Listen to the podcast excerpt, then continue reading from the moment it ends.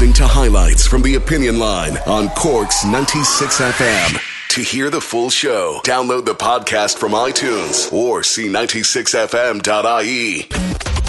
The Opinion Line with PJ Coogan on Cork's 96 FM. And a big good morning to you. Friday. Friday, thank Crunchie and all that. And it looks like the weather is in for dramatic improvement. You heard it there in the news. And I'm looking at my ever reliable weather app, the Dark Sky, which tells me that that wet stuff that's still hanging around will dissipate and disappear. And the next time we'll see a decent sup of it will be sometime around this day week. We're down for some dry, warm, and sunny days to come over the next while. God, we've earned them. We've certainly earned them. 1850 715 996 is the number. The text or WhatsApp is 083 396 96 96. The email opinion at 96fm.ie. I haven't done this in a very, very long time, and I have a sense of dread.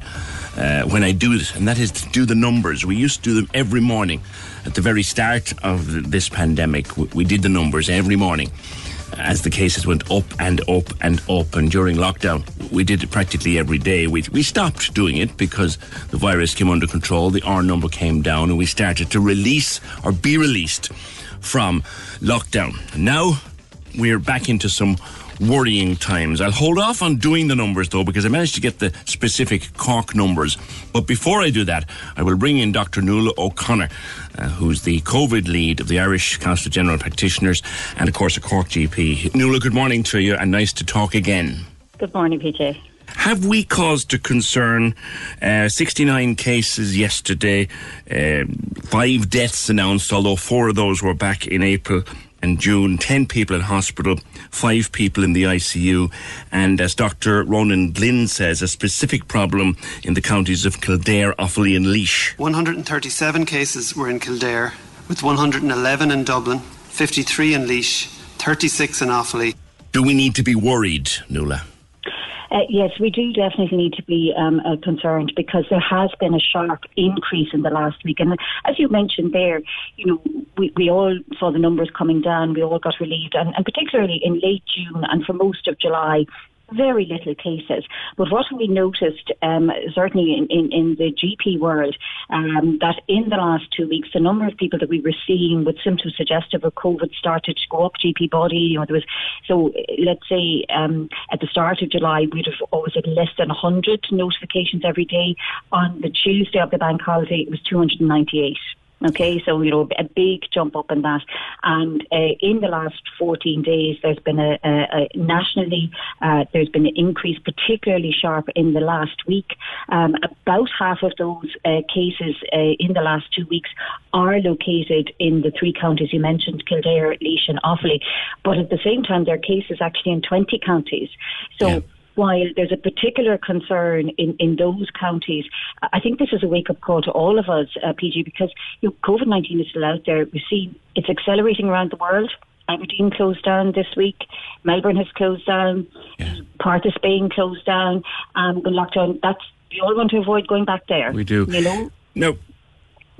Drilling down further into those cases, we, we, we learned that there's a particular problem in food processing, in meat and in direct provision, and, and that that can account, those areas can account for a sizable percentage of the new figures in, in the Midlands.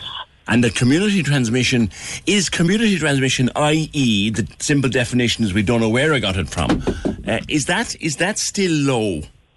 Yeah, I mean, it's it's difficult conundrum in a way to explain. I suppose the only positive thing that you could say about the increased cases in those counties is that for the vast majority of them, we know where they are. We know that they're they're, they're part of outbreaks which are related, in particular, to some um, uh, food processing, and a lot of the cases are because of effective contact tracing. So uh, the, the people with, with who were positive were identified. Their close contacts have been tracked and traced and isolated. Um, but there's quite a lot of asymptomatic cases in there. So the, the concern now is that there, there's a kind of a reservoir of, of, of, almost like a pool of virus in those counties, and it's predominantly young people. Yeah. Um, and so the concern would be is, you know, what maybe social activities people might have been doing. Um, that while at the moment the actual community transmission uh, is still low, we want to keep it that way. Yeah. And the way to keep it that way is that we all need to get back to the basics and be very vigilant about the basics. And we, it, you know, because we have this, if anyone gets symptoms, and no matter how mild they are, it can just be one symptom. Uh, there was a case um, a, GP was telling me about where all there was is the, the patient had just a kind of funny sense of smell, metallic taste, really kind of almost a very trivial, was, was apologising for contacting. That turned out to be a positive case. Yeah. So if you have any fever, if you have any cough, just a nuanced cough, it doesn't have to be a severe cough. Um, if you have a, a shortness of breath or a distorted sense of taste or smell, just pick up the phone and contact your GP. You don't need to come in to us. Most of the time, we can talk to people over the phone. But most importantly, you need to take yourself out of circulation. I think he said at the very start of this, we had Yeah. confusion over what symptoms you needed to get a test. Uh, you had to Yeah. have two or more, then you had to have one, then the taste and smell was in and it wasn't in, and it was taking forever to get a test and forever to get a result. I see in the in the weeks or in the week ahead in particular, Dr. O'Connor, we have uh, an improvement in the weather, which we'll all welcome, but with, which will bring with it hay fever. Uh, and and you could be people could think, well, what's about a hay fever? So that's all that is. It's just hay fever. Like Yeah, you it- could have a lot of people ringing doctors with a lot of nonsense. Like Yeah. No, well, I don't think we don't consider it nonsense. I mean, this is a time um, you know, we want people to come forward. I mean, obviously, uh, it is hay fever season, so if if you tend to suffer from hay fever and aren't already taking your antihistamines or using your nasal spray or your eye drops, then please start doing that now. Because that, you know, if you suppress your hay fever symptoms, well, then you know that your symptoms are not from hay fever. But a lot of them are quite similar. So we need people to come forward, um, and we and people will need to go for testing if they do have symptoms. Um, I mean, fortunately, you know, we're sending a lot of people for tests, but the positive, the number of positive tests is still quite low. It's only about 1.8%, whereas at the height of this is about 18%. But the other good thing about the weather is that if the weather is getting better, then we can do the most important thing that we need to do, which is to stay outdoors, because with particularly with these the asymptomatic um, uh, cases where you somebody might not know that they have it, it's all about keeping your distance, and the highest risk is when you're in an indoor, closed. Poorly ventilated, crowded space. Yeah. That's why the big concern is about house parties. You know, and and you know, we've got to enjoy uh, getting back to freedoms. We can go, we can meet our friends, we can sit outside at a restaurant, we can we can go and and uh, a staycation and you know um, uh, avail of lovely parts um, of our wonderful country. Um, but we have to avoid situations where it is crowded and it's indoors. And so, what I my message to people out there is, you know, if you walk in somewhere you know, it could be a, a you know a, a restaurant uh, or, or a public venue, and you think, "Gosh, there seem to be a lot of people here. I don't see the staff wearing masks. The tables seem to be close together." You turn around and walk out. if you don't feel comfortable, don't stay. Yeah, and particularly at a house party, because there's no, if you're invited to a house, and as you know, it's meant to be 10 people. Um, so if you're invited to a house and you expect that this is what you're going into, and you walk in and you think, there's a lot more people here than I thought. You, mm. No matter how embarrassing it is, you turn around and you walk away because that's the best way to keep yourself safe. Now, how would you feel about the idea of local lockdowns, local restrictions? It's in the papers this morning. The Taoiseach is interviewed in the Irish Independent. He's not ruling it out. Now, when Micheál Martin says he's not ruling something out, it generally means he's considering it. So, so would a local lockdown, say in those presently troublesome counties, would that help? Would you be in favour of it? Well, I think the decision about uh, lockdowns is one for the National Public Health Emergency Team uh, to take in conjunction with the government. That's not for something for me. But we know that it is. Well, you're in a very serious senior position, Dr. O'Connor. Yeah. I think your your opinion would carry some weight. Well, I think the most important thing for the moment is that people actually go uh, behave a step below that. That they that they already start to restrict their movements, and particularly those who are vulnerable. And you you'll have seen that um, uh, Dr. Ronan Glynn appealed especially to those who are in the vulnerable categories in those counties to really limit their social contacts, to avoid public transport, to be very careful about maintaining their social distancing and the hand hygiene and the etiquette. And to anyone who has contact with with the vulnerable vulnerable people, again to remain extremely vigilant. So it's almost to act um, as as if one were close to, but not in not in, in, in lockdown. But it has come to that in other countries. I hope it won't come to that here because none of us want to go back to that. And we must remember is that you know Ireland got on top of this virus, and the only way we got on this top of this virus is because we had the cooperation of every single citizen in this country, and we didn't have to do restrictive measures. We didn't actually have to um, make legal enforcements. We didn't have to have fines. We didn't have to have, you know, no, we had a fairly light-fingered lockdown. To be fair, we had a fairly well, light-touch lockdown. Well, we had because the Irish public got on board in an amazing way. You know, yeah. in an, even the amount of people who downloaded the COVID um, app, and again, that's another thing. If people haven't done it, they should do it they now. Do it. There was, there was mean, a huge take up on that. Yeah. Astounding compared to how it has been in other countries. And that is just a measure of um, that community solidarity that we have in Ireland. And we just need, to, you know, all, all we need to do, this is just a little wake up call. Okay, everybody needs to be careful, watch your distance, avoid the crowded space, make sure you wear a mask uh, when you're on public transport or in a, a retail setting. Yeah. Make sure you wash those hands, keep them away from your face. Um, and just again learn. We all have to learn how to live with COVID nineteen. Yeah. It hasn't gone away. We've got to learn to live with it safely. And so, because the most important thing um, um, on, on a lot of people is we want to get the schools open. We want to get the, the third level education open. You've just and anticipated my next question, Dr. O'Connor, and it's this: you you mentioned crowded indoor spaces with sometimes poor ventilation. Uh, I can think of many classrooms that would fit that description. Are you worried about schools reopening at this point? Can it be done in 25 days' time? I think it can be done in 25 days' time. I think there have been uh, a, a, number of initiatives taken. There are guidelines now for the schools. And you must remember, it's you know, I know that some of our, our school premises, like some of our hospital premises, um, you know, like yes, they could do with upgrading, but there are lots of things that we can do. I mean, the best way to ventilate some places is open the windows. So every building has windows that they can open you know, um, and, and, people can distance within in the schools. Children can be doing hand hygiene, and there may or may not be some use of masks as well. That's that's being discussed at the moment as how much masks, particularly in the secondary school children. Um, so the other thing is that the European Centre of Disease Control, uh, they will be publishing some guidelines shortly based on a lot of the international um, evidence. Because what we're lucky in Ireland is that there are other parts of the world that are ahead of us, you know, that have gone to full school opening mm-hmm. and partial school we opening. We can learn so, from them, perhaps. Absolutely. Yeah, so we yeah. can learn from, from from things that, that didn't work so well and from things that worked well. Which puts us in a position to make to make a plan. Another area that people are very concerned about, again, the evidence is there from uh, Laois and Offaly and, and Kildare, but we have quite a number of them in Cork too, uh, very crowded settings, uh, direct provision centres. Yes, yes. Are you concerned? Do you have a position on it? Well, we are concerned, but there are a lot of uh, measures in, in, in place.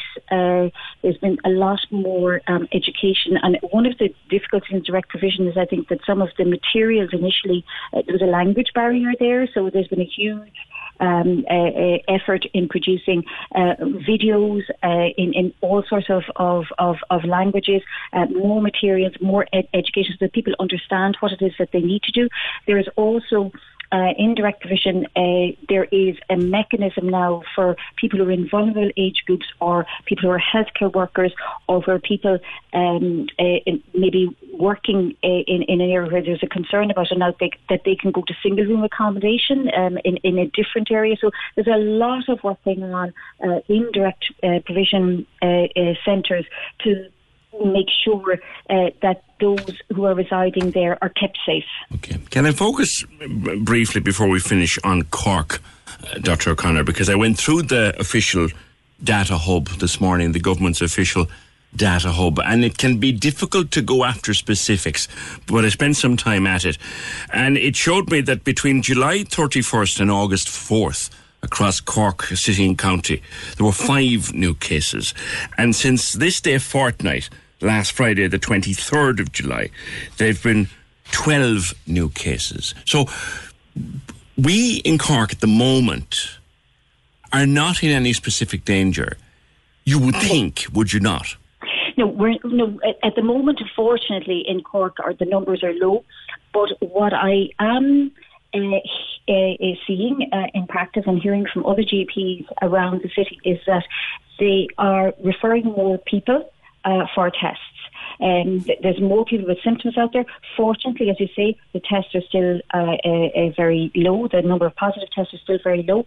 Um, and so this is the time when we all need to be vigilant because we want to keep it that way in Cork. And we can do. So, uh, as I as I mentioned already, PJ, and just to leave the final thing with your visitors, uh, make sure that you keep your distance. Mm. Make sure that uh, you avoid crowded, poorly ventilated spaces.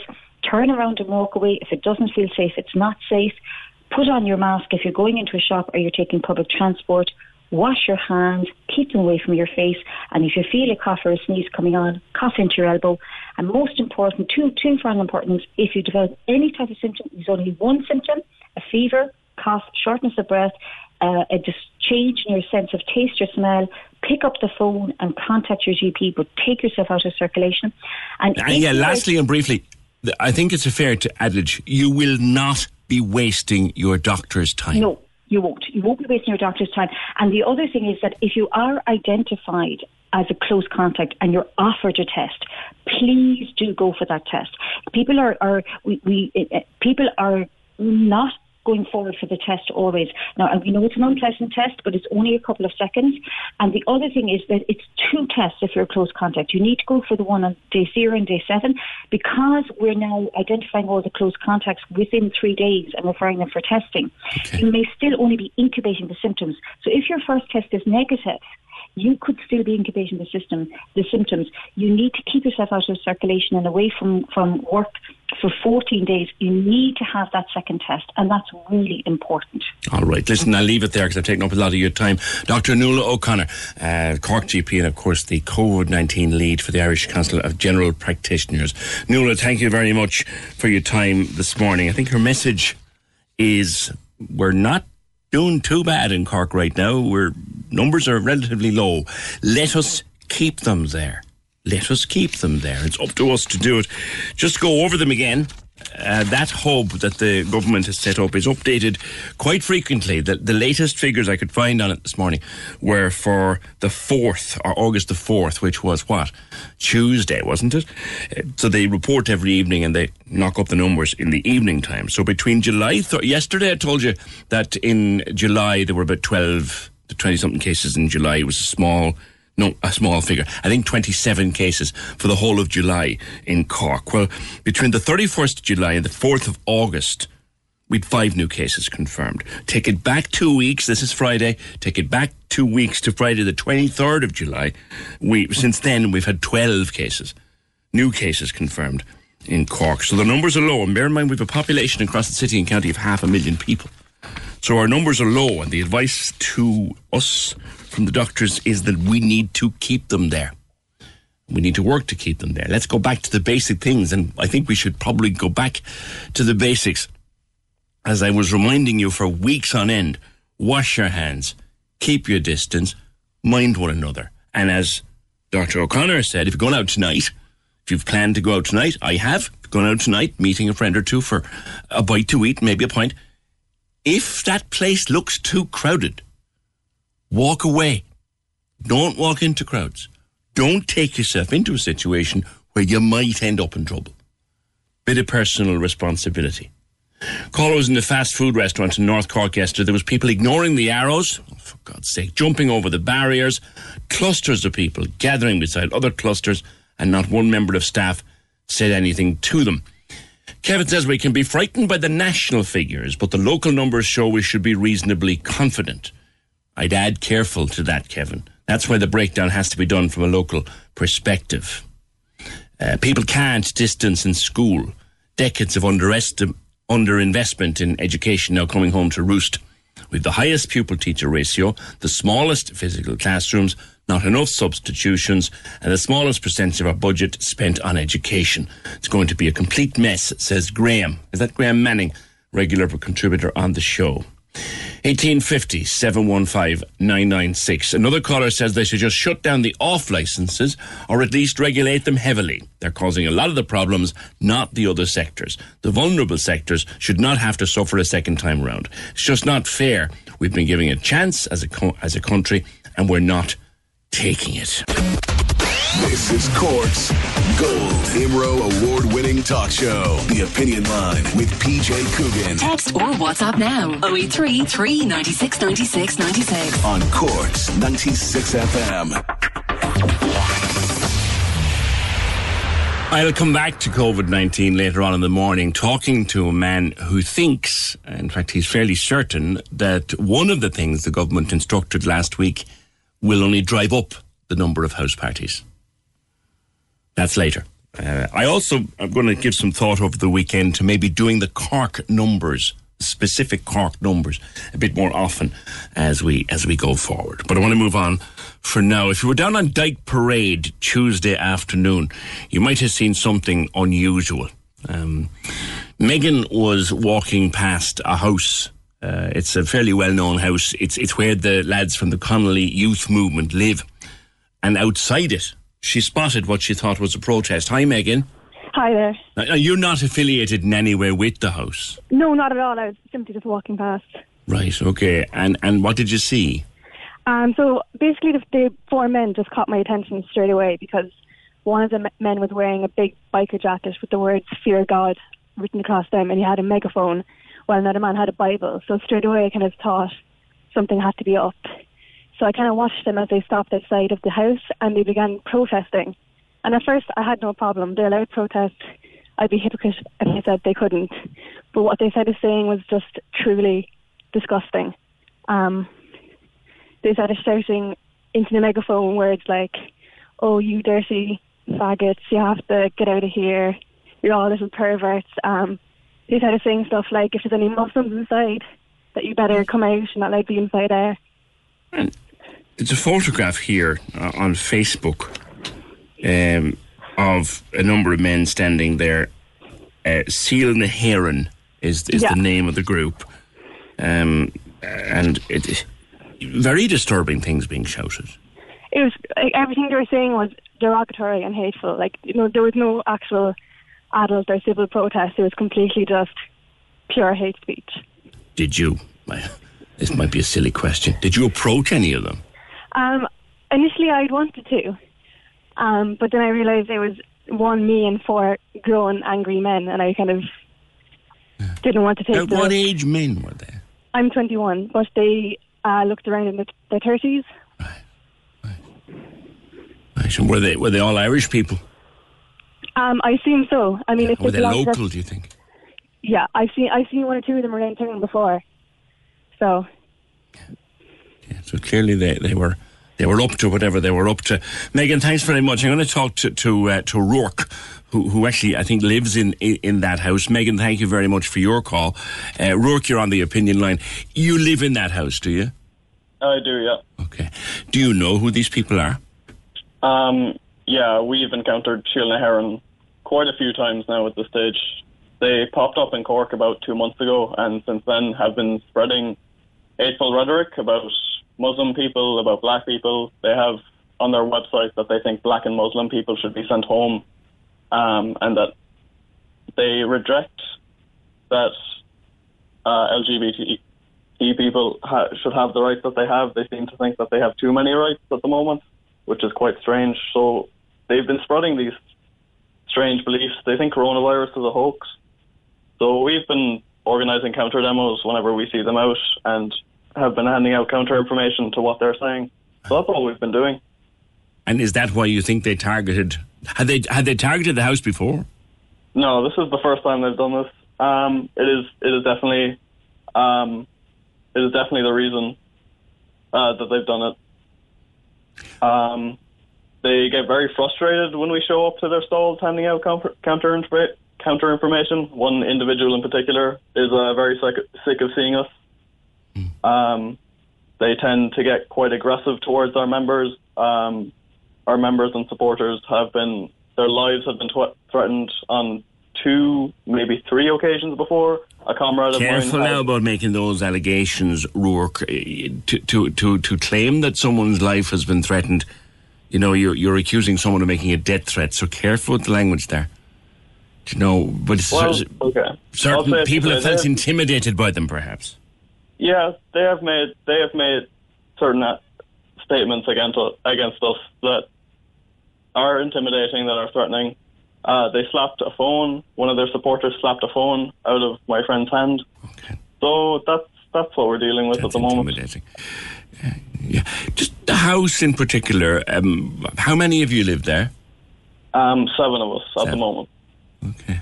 Okay. So, like, they, they're targeting a small group. It's not like it's not like there's thirty or forty of you there. Like, No, they're not, and they're targeting a group of mostly late teens, early twenty-year-old people who they don't seem to have any real criticisms of us occupying the house. They just don't like us for criticizing what they're doing in the streets. Well, I guess as, as members of the Connolly Youth Movement, which would be, it's fair to say, isn't it, a left wing organisation, you you would have diametrically opposite views to theirs. Absolutely, yeah. Yeah. But I don't see that as an excuse to show up to our Oh no, no, no, no! Nor am Oh, I even suggesting it for a split second. No, no. No, So did Well- they eventually go away? they did. I don't think they stayed very long. There weren't very member, very many members in the house at the time. So, and they were kind of egging us to come out, and I don't think anyone did. So they got bored. They were after packing up their stalls a bit earlier, and I think they were heading home anyways. Yeah. So I think it was just a last minute stop. From the accents on the megaphone, do you think they're from Cork or, or would they have travelled from other parts of the country? Um, we we have information that suggests they're in Cork. I won't say kind of whereabouts, but most of them are from Cork. Yeah, from what we understand. Okay. All right, Rourke, leave it there for now. Thanks very much. That's Rourke from the Connolly Youth Movement. We've seen a bit of this, and I'm not connecting the two at all, but earlier in the summer, you'll recall that incident in Carrigaline. I won't go into it, but in the, in the days after that, our coverage on, on this programme Uh, went down a particular road which upset some people uh, and I personally, and Deirdre too, I think, Fergal to a lesser extent, but he's not that active on Twitter, but I was trolled mercilessly. Me, I have arthritis in me blocking finger from blocking people for the few days after that. And we had visits to outside 96 FM on a couple of occasions. We were gone. We were out of the building. Well, most of the time. So this isn't unusual that if you, it wasn't, I don't think it was this group, but if you go against a certain narrative that these people want you to follow, they'll, they'll turn up and try to intimidate you. 1850 715 996. Needless to say, we weren't intimidated. This is Cork's Gold Imro Award winning talk show, The Opinion Line with PJ Coogan Call us now, 1850 715 996. on Cork's 96 FM. Finn says, "What with all the what is with all these head the balls? I've never been so many gobshites irate about nothing." You're not wrong, lad. You're not wrong. 1850 715 996. Story in the last few days that Gardaí have seized uh, thousands of euro worth of suspected cocaine and cannabis, vape pens, and cannabis jellies uh, at a premises in Cork City. A man was arrested, uh, and uh, that case is, is ongoing. But of particular interest there was jellies.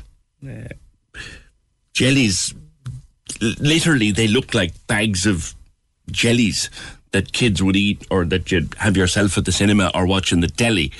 Uh, Is this a new thing? I can't say I've come across it before. Nicole Ryan from Alex's Adventure. Hi, Nick. Hi, PJ, how are you? Good. Have you come across this? Uh, yeah, I suppose jellies and edibles aren't a new thing. They've been around for ages. Um, but what's kind of scary is that they they do look like you know little jelly babies or any types of jellies like Haribo's. They come in similar packaging as well. So if I'm a five year old or six year old kid and I just look at the packaging, which is, you know, colourful and lovely, um, I probably can't read at that stage. So even if it does say THC, a child's going to see it and just going to eat it as jellies. Um, and that's where the trouble is going to start. Sounds like the, the drug equivalent of, of an alcohol pop. It could start you down a very Yeah. bad road. Yeah, basically, it's kind of the same. Um, and what's the problem? What the biggest problem with jellies or any edible is that it works the same as cannabis, I suppose, but it takes a, a lot longer for it to kick in. So once you eat it, it can take up to three hours for it to peak. So if you're eating the jellies and you're not getting the effect that you think that you're going to get because smoking is different to eating it, um, you end up eating a lot. So overconsumption can happen. And then when it does hit, it's really kind of, I suppose it's bad because you can have panic attacks, you can have um, psychosis and hyperemesis syndrome, which is, which is like uncontrollable vomiting God. With this. Um, but yeah, for kids, it's really dangerous. And we've had this with, you know, um, ecstasy tablets. When kids find ecstasy tablets, they look like teddy bears, they look like sweets, and they've come close to dying from eating this stuff. So it is really, really dangerous. And, you know, I can't emphasize enough how you need, like, parents need to start talking to their kids about this because I did a workshop actually with our sixth class students out in Kerry last year, and I remember I was telling them about, you know, ecstasy and sweets and, you know, what are these and what do they look like? And they're like, oh, they look like jellies. Oh, they're great. And I told them what they were. And, you know, you, if you ever find something like that, don't eat it. Don't, you know, tell your parents, go to the guards, show them. And um, ironically, at the end of it, I was giving them jellies, you know, just little Haribo jellies, actual jellies. Proper ones. yeah. yeah. And they were like, and they were actually questioning me. They were like, are these actual jellies though? And I was like, geez, that's fantastic. You're actually questioning me. Great That's really learning, yeah, yeah, yeah. I, I'm, I'm, I'm getting, Nick, an idea that these could be used in a very sinister way to, to reel in young people. A hundred percent, yeah. It could, yeah. You somebody like drug dealers are really innovative. Um, and they're looking for the next thing. They've moved all their business online. You can get anything you want through Instagram or Facebook or Snapchat or whatever. So, you know, they're, I suppose they could be causing problems where there's no problem or no issue to begin with. With a young child like 12 or 13, you know, they start giving out these gummies to them. Next thing they know that they're getting addicted to them. Next thing they get into trouble. They might owe money and your, the child is in this ring, I suppose, or is hooked or whatever. And it's, it's just really scary. As well as that, you know, the child can overconsume and they could die. Yeah. Because, as you explained, it's a slow burning effect. And, Yeah, and, you, and you like take more thinking you'll get a better effect, and before you know it, it hits like a bus. Yeah. Yeah. Okay. Okay. Nick, always good to talk to you, and we'll see you back behind the glass here very, very soon uh, at the opinion line. Nick Olrine of Alex's Adventure and occasionally dabbles in the opinion line research team. Thanks, Nick. 1850 715 996. Let's go to Michael Gearan at, at Brewery. Michael, good morning. I'm sure you've come across this too. Good morning, PJ. How are you? Yeah, and um, just to go back on what Nick was talking about there before before I came on, um, one particularly forward-thinking parish in Kerry. Take I go there every year to speak to the sixth class students in the three national schools, and you know I, I never cease to amaze at how how much they know. You know, the first time I did it, I thought I'd have to tailor it because they were a very young audience, but they knew all about. Um, sweets and jellies and ecstasy tablets and that kind of thing. They weren't very aware of the harmful effects, but they certainly knew of their existence, which surprised me a good deal, even Is- at that age. Is it a grooming tool, Michael, as Nick says? Well, absolutely, because I mean the drug trade thrives on on on the eh, field thrives on new people, new entrants in taking these substances on a regular basis, and and that's exactly where these jellies and these vape liquids fit in as well, because that's something people aren't talking about a lot. People are very concerned about the incidence of vaping amongst young adolescents who never smoked. Um, and vaping was initially thought of for people like me who used to smoke 20 a day and transferred to vaping as a less harmful, possibly alternative to smoking. But now young people are vaping and these liquids are being designed to be introduced into the whole vaping ritual and of course they can contain any manner of things in them. So, like the seizure that we were talking about in Cork yesterday or whenever it happened fits exactly with the demographic that we fear the most. Is that drugs are being put together in forms and in, in, in ways and being presented in a way to young people that they are not harmful at all. So they're putting things like jelly sweets and vape liquids that they might be already be using and that kind of thing. So it is grooming in that respect. In, Incident- yeah, in, Sorry, in the past, Michael, it would have been a case when I was in school, and certainly I, I presume when you were in school, that, you know, young fellas of 14 and 15 learned to smoke. They did rollies behind the bike shed uh, at lunchtime or at break time. Now, thankfully and mercifully, far fewer young people are taking up smoking. So the dealer needs another way to reel them in because they don't do rollies.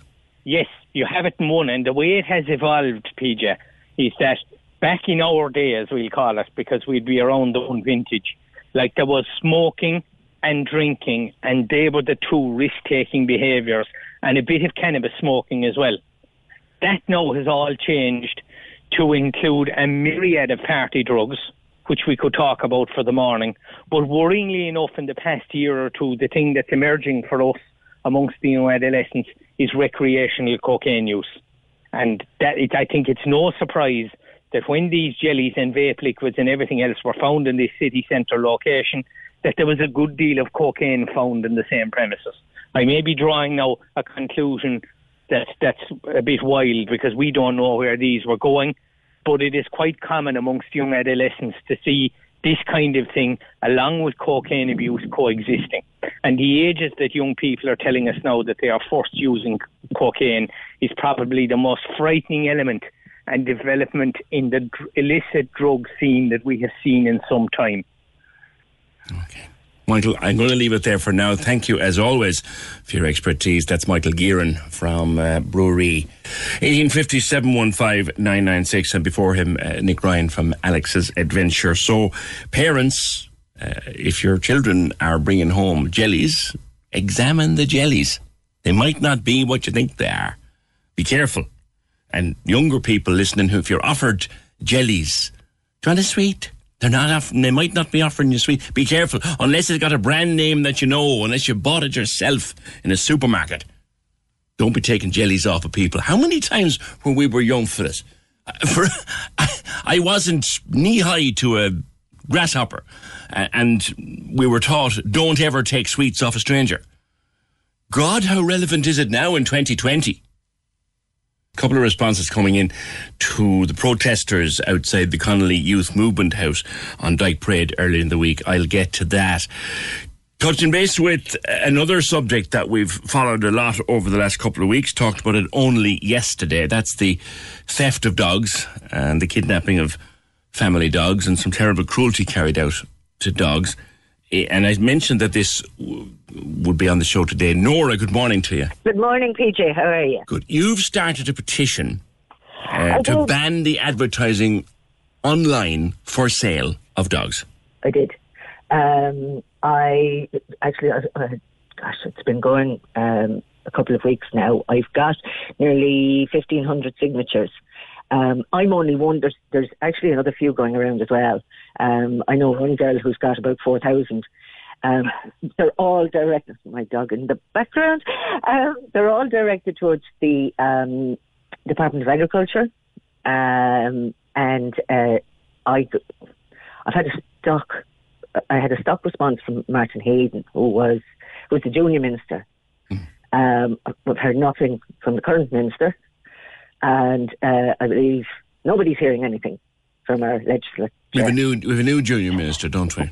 Uh, have we a new junior minister? You, thought it was the new minister. new minister, yeah. Yeah, it's and to be honest, the, the minister at the time when I started this petition, I knew there was no point because his reputation as regards uh, dogs and puppy farms and all the rest of it was well known, and so there wasn't any point. And I really, it was awful to think that as a citizen of the country, I had nobody that I felt could, you could turn to in government. What is it specifically that you want to ban, Nora? I want to ban um, dogs being advertised online, and this is not just on DoneDeal. It's the, the likes of DoneDeal, it's uh, eBay, um, Facebook pages, WhatsApp groups, all this sort of stuff. There's no penalties for advertising stolen dogs. Yeah. And you know, we all know that there's been a huge uh, surge in interest of of uh, buying cute little puppies since the beginning of lockdown. Um, but the, of course, it's supply and demand and everything, and the prices are ridiculous, and so nobody is safe. Nobody feels safe with their dogs anymore. They, you know, people are afraid to let them to go out. Oh, the there. toilet. No, no, it's terrible. I've, I, as I said the other day, I've, I've one little wanderer. Now, she only gets to the bottom of the road and then realizes she's lost and she tries to turn back. And by which time we've caught her anyway. But my fear is, she's only a little cavalier. She's half stupid like most of them. My fear is that she'll run out and someone will pick her up. and they're just waiting. And we know they're waiting. You know, there, there are people who uh, let their dogs out, you know, before they go to bed. Yeah. And they'll potter around inside in the kitchen getting ready for the morning or whatever. And when they go out, the dogs are gone. Yeah. You know, we know them. We've, and we, like, I've shed so many tears because I feel I, I know these little dogs. I know their owners. You know, we've got, there's a couple of, of Springer Spaniels called Meg and Molly. N- not, they weren't together, but they were stolen separately. Topsy is a cocker, beautiful cocker. Uh, Turvy was recovered, who was her sister. Molly has a sister, has a sister, Millie. She was recovered. Uh, so it's not, we know they've been stolen. The, the, there's a couple of things I would say to people. Um, report to the Gardaí. A lot of people are taking to social media. They're not reporting to the Gardaí because they feel that nothing can be done. Well, they feel the guards have better things to be doing. Well, it, it's that, but they also there's also the thing that uh, dog theft is actually classed the same as piece of property taken off your yard. Yeah. It's not. They're not. But now, now the Gardaí actually have a pulse number for dog theft. Oh, Which, yeah, this is only this week. Which, which means they are taking it seriously. Uh, you know, and it means that they can get the proper reports because it's looking like not as many dogs are being stolen. Good. Come come back to the to the petition, and you mentioned eBay and you mentioned DoneDeal, and as you said, Mm. there are many other platforms. I mean, have you thought of approaching the platforms themselves? Because any minister of the day, like eBay, is a global company.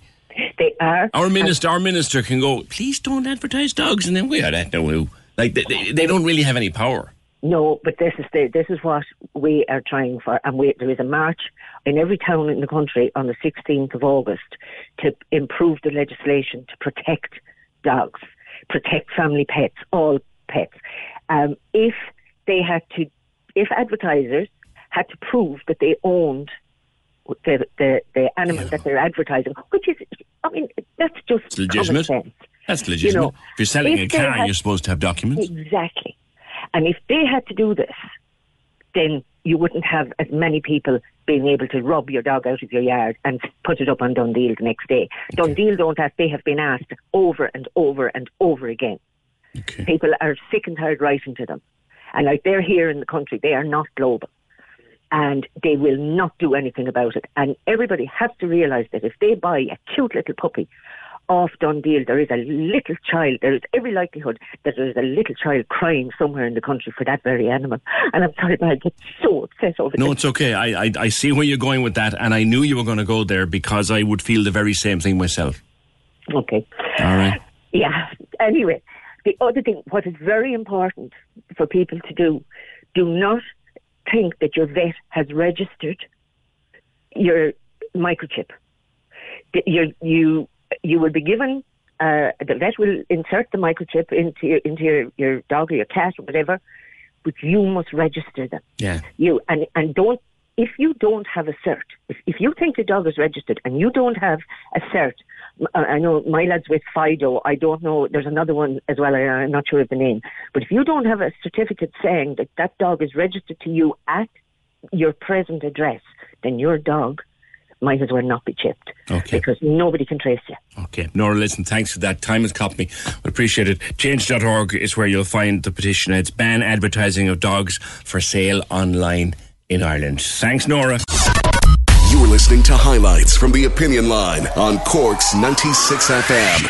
To hear the full show, download the podcast from iTunes or c96fm.ie. The Opinion Line with PJ Coogan on Corks 96 FM. 1850 715 996 is the phone number to call. The text to the WhatsApp, both the same number 083 396 96 96. Email opinion at 96fm.ie. The Twitter is at opinionline96, and of course, our hashtag is hashtag OL96, and we're available through Facebook, the Corks 96FM Facebook page. And address your messages, please, if you could, for the attention of the opinion line. Particularly, that's important over the weekend, sending us an email or sending us a Facebook message, because over the weekend, they get hundreds of messages in here on Facebook. So just mark them for our attention, and we can root them out for ourselves. There's been a water short or a water outage across Togher and Ballyphehane for most of last night. Ballyphehane says this caller was supposed to be back since 6 a.m. Still not back. I had my supply of water ready, six two litre bottles, but I'm out of it now and I can't leave home because I'm stuck until someone can look after things. This isn't on. If Irish Water are going to put the water off, then for goodness sake, give us an accurate time when you'll put it back, I guess is what that person is saying. Just some comments on the Connolly Youth Movement and the house up in uh, Dyke Parade. I, I know nothing about the house other than, as Rourke said, the seven people living in it. Uh, Rachel says, I think it's great to see people brightening up a house that would just be rotting away otherwise. It adds more than a vacant property would. I wanted to message in, says Laura, and support the young people of Connolly Youth Movement. They've done lots of amazing work in Cork in the last couple of years. These fascists, so called Christian fascists, offer nothing to the community besides hate and fear, as evidenced by their choice to shout abusive language over a megaphone on a quiet residential street. They can be given no room to spread their lies and abuse. Anyone who stands up to counter them is just doing what's right. And Mervyn, also on WhatsApp, they've brightened up the area. They've tidied up a nearly derelict house. What we don't need in the area is people roaring and shouting hateful stuff like that. No space for hate in Cork. So, by all accounts, the seven members, as Rourke said, of the CYM living in this house, which I'm taking from these messages, used to be close to derelict and unoccupied and, and now they're living in there and seem to be getting on quite well with their neighbours. 1850 715 996 report came out during the week, a 140 page report into the future of how we try rape and sexual assault and sexual offence cases in this country. And there were a number of recommendations in a 140 page report. For example, recommending that victims be given their own counsel, their own legal representative if they're giving evidence of their sexual history. The whole thing started after the Northern or the Belfast rape trial back in 2018. You'll remember that rugby players Paddy Jackson and Stuart Olding were acquitted of rape, uh, as were two others. But that all threw up various questions about how we try rape and sexual assault in this country. It threw up many questions about the difference between how you try a case in the north and how you try a case down here, and how that can be uh, difficult to say the least. It, it threw up a lot of questions about how a person is questioned during the course, how a victim is questioned during the course of a trial, or an alleged victim is questioned during the course of a trial, and many things besides. And it's been kind of broadly welcomed, this report. Let's bring in Linda Hayden from the Victims Alliance, who we've spoken to many times on the opinion line. I, I take it at this stage, Linda, you had a good chance to to read it through. The new Justice Minister, uh, Helen McEntee, has said she she will see that it's enacted and, and that things are done and things change. Are you happy with it? Good morning to you. Morning, PJ. How are you? Um, yes, it is a positive move in that it's the first time in this country we've had anything that is very victim centric um, like this. Uh, there's some brilliant stuff in there in terms of um, they're they're talking about rolling out um, Garda Divisional Protective Services units into every Garda division. Currently, there well, the last time I checked, there was 17. Uh, there was 29 planned, um, but this means that they're going to roll them out into every single Garda divisional unit, which is about 51 as far as I know. So that's a really positive move. What, because what, what, what those- do those units do? they're specially trained Gardaí who are trained to deal with um, people who are experiencing trauma um, due to either domestic violence, sexual violence, or you know any kind of a a, a, a, a trauma case. Like, So like an SVU for for for uh, Exactly. to use a common parlance. Yeah, right. Okay. Yeah, and, and the idea of it is that the Gardaí are, are specially trained to be able to deal with somebody who is in trauma and not traumatise them further. And the whole thing of, of dealing with victims in trauma runs through the whole report, and that's a really, really positive thing um, because up till now, every step of the way from reporting to the justice system to what happens afterwards if you get a conviction to the criminal injuries compensation tribunal has caused trauma to every single one of the victims at every single step. And it's part of the EU directive um, on victims' rights that you shouldn't be re-traumatizing victims when you are bringing them through the justice system. So the whole idea of this report was to to make us in line with the minimum standards of that directive. So this is is good because it has meant that the victim has been very centric in the whole report. Um, so the Garda divisions, that's a great uh, a great thing. Another great thing is um, specialist training for solicitors, barristers, and judges in how to handle victims. So again, not traumatizing them.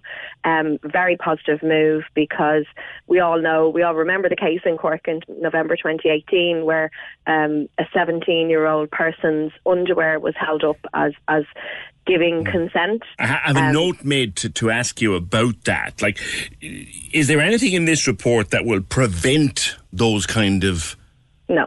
things happening So- in a courtroom? Okay, so what what they have said is, um, and it was one of the things because I, I was one of the, the parties. I, I sent an individual submission in on this um, when they were looking for people to make submissions as to what we would like to see in the report. And one of the things that I was very clear on, and, and I know that several other places like the Rape Crisis Centre, the Rape Crisis Network, was very clear on, when you are uh, uh, when you make your statement to the Gardaí, if you've been a victim of sexual violence or sexual assault, um, when you make your statement to the Gardaí, you become a witness for the state. So you are literally a witness. You have no rights within that, that courtroom. Yeah. Um, you are treated as a You, witness. you don't So have a right can- to your own legal counsel. no. Now, what they have said with this is that if the um, defence wishes to question the victim about their past sexual history, there needs to be a pre-trial hearing um, so that they can say that they're intending to do that. So in that case, the victim can have a barrister there to represent them. However, it's only for past sexual history. So if we take that case in Cork as an example, um, that lady was a virgin. So there was no past sexual history to question her about, but yet they still held up what she was wearing as a sign of consent. So I'm hoping with this that the, the victim training that the barristers, the solicitors, and the, the judges are going to get will diminish that. Um, however, in a defence case, you, you have to do everything you can to try and get your client off.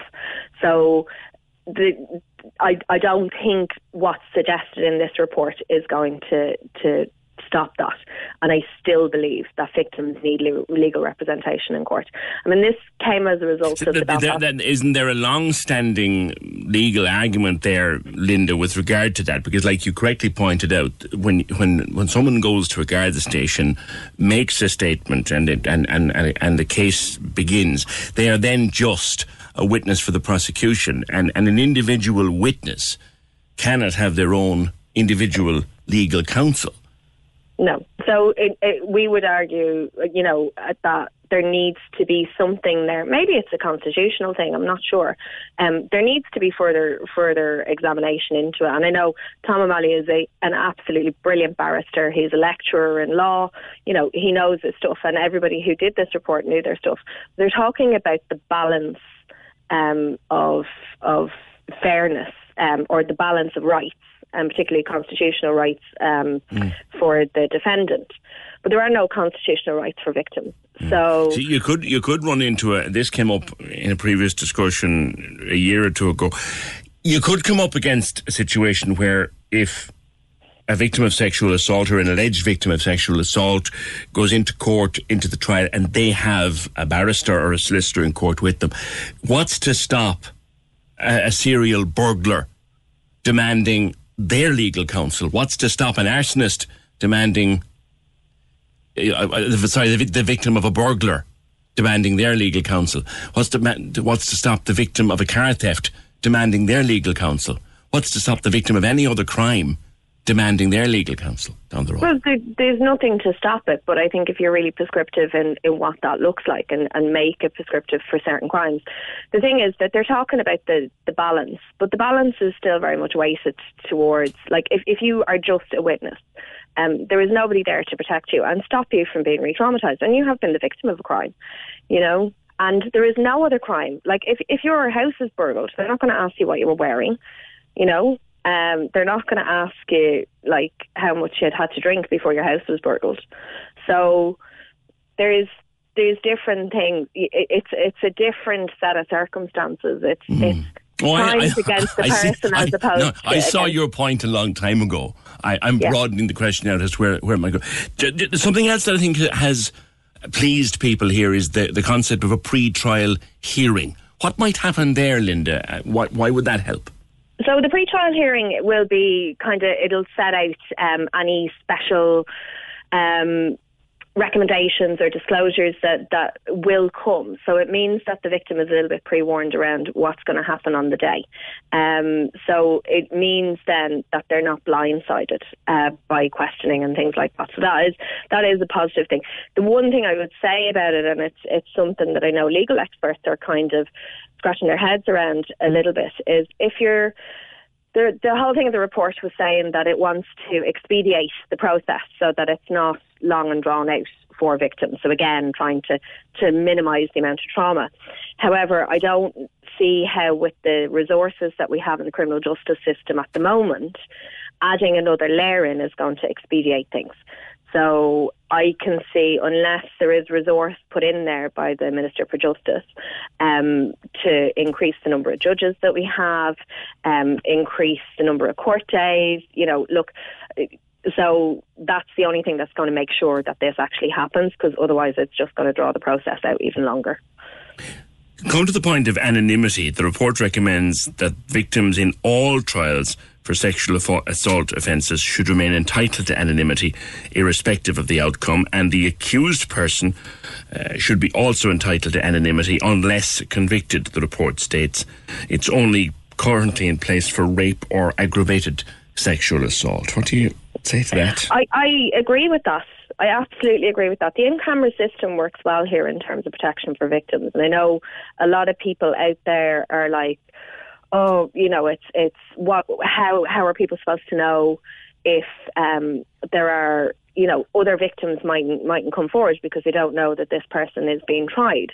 Um, what I would say is what we need to look at is. Um, allowing victims to tell their story more openly. We need to potentially look at reform of our defamation laws more so, um, because at the moment.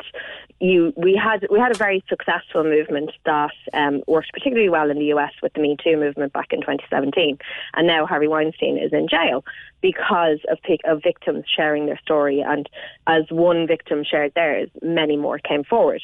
Um, that's not going to happen with the system as it is currently. Now, if you have a Me Too movement here in Ireland, you're at severe risk of losing, unless you have no assets whatsoever, you're at risk of losing everything you have if you say what happened to you. Um, so we need to potentially maybe look at that as opposed to um, the anonymity side of things. I think maybe we need to reform the, the defamation laws a little bit. Well, well if you Um, remember what happened during the Belfast trial, and it all that also exposed differences between how things are done south of the border and how things are done north of the border. That that young woman's name uh, was all over the internet by the end of day one. Yeah, Even though the press and, and papers and radio and television uh, did not name her, uh, would not name her.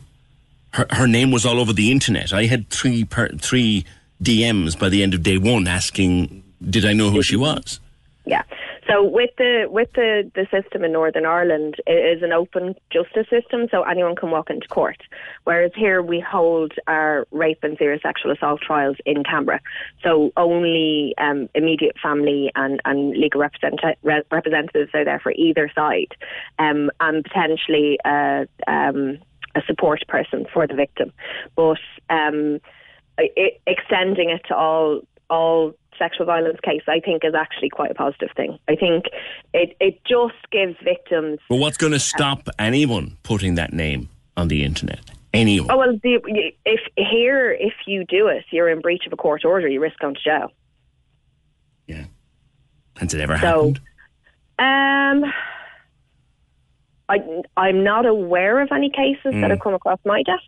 Um, Should I'm it sure be? Should it be the case, has. Linda? I mean, I, I, I covered I covered many many cases over the years, and and right up to central criminal court level. I covered I covered rape cases, and my God, if you even dreamed of putting the victim's name out there or the alleged victim's name out there, you would be in serious trouble.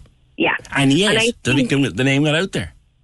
But but that's in Northern Ireland. It's a completely different system. So I think the extension of it of the in camera system here is a positive thing. I think you know it. it I think there there was. Um, there, there's a report, a similar report been done in Northern Ireland, and they have recommended changes to that as a result of the Belfast rape trial. So I think there is reformation going on in the north, um, but I, I, I, I don't think that I think this is quite a positive thing here for for all victims. Like you know, and I've, we've seen.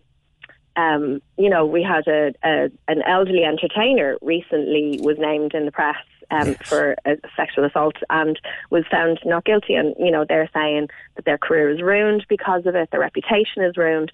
So you know, anything like that um, that that offers protection to both victims and and you know, if somebody is found not guilty, then that's you know, it's a good thing. Um, I, I think, but I do think that people should be able to tell their stories, and I think the defamation laws at the at the moment are restrictive and prohibitive to people doing that.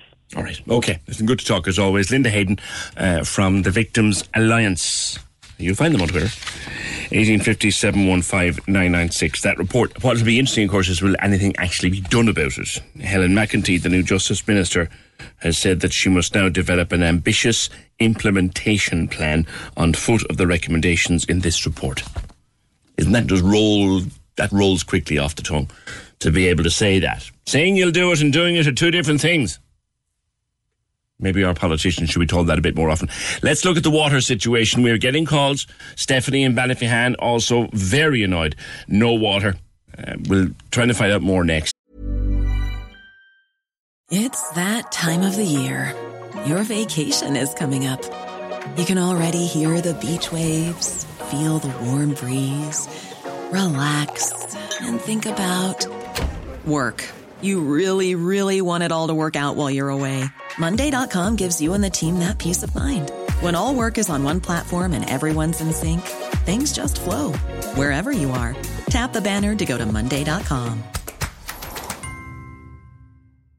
There's never been a faster or easier way to start your weight loss journey than with PlushCare. PlushCare accepts most insurance plans and gives you online access to board-certified physicians who can prescribe FDA-approved weight loss medications like Wegovy and Zepbound for those who qualify. Take charge of your health and speak with a board-certified physician about a weight loss plan that's right for you. Get started today at plushcare.com slash weight loss. That's plushcare.com slash weight loss. plushcare.com slash weight loss. This is Cork's Gold IMRO Award winning talk show, The Opinion Line with PJ Coogan. Call us now, 1850 715 996. On Cork's 96 FM. My screen tells me that Sinn Féin TD Donnchadh Ó Laoghaire is just off the phone from Irish Water. Donica, we have had a number of complaints in the last few minutes since we first mentioned it. Uh, Togher complaints, Ballyphehane complaints. We're supposed to be back this morning, not back yet, and people are running out of their bottled water. What have you been able to find out? Good morning to you. Well, like I mean, I suppose I was very disappointed to be honest because what was advertised, and it wasn't particularly well advertised. And I'll come back to that. Was 6 a.m. Uh, return. Uh, when I spoke to them this morning, a short time ago, they were talking about 8 a.m. Uh, and perhaps later than that. Uh, and then it takes an hour or two for supply to build up. So for an awful lot of people, that would be uh, 10, 11 o'clock. Uh, my own house was out of water. We are back in water now. It's it's um, and it was muddy really for the last probably half an hour, but it's beginning to come clear a bit now. I think from talking to a few people just on the phone, I think it's a similar situation. People's water is gradually beginning to come back, uh, albeit that it's not clear yet. What I suppose is disappointing is the communication here. Like this is a huge disruption to people's lives. Uh, people, you know, What are- areas specifically were affected, Donnchadh?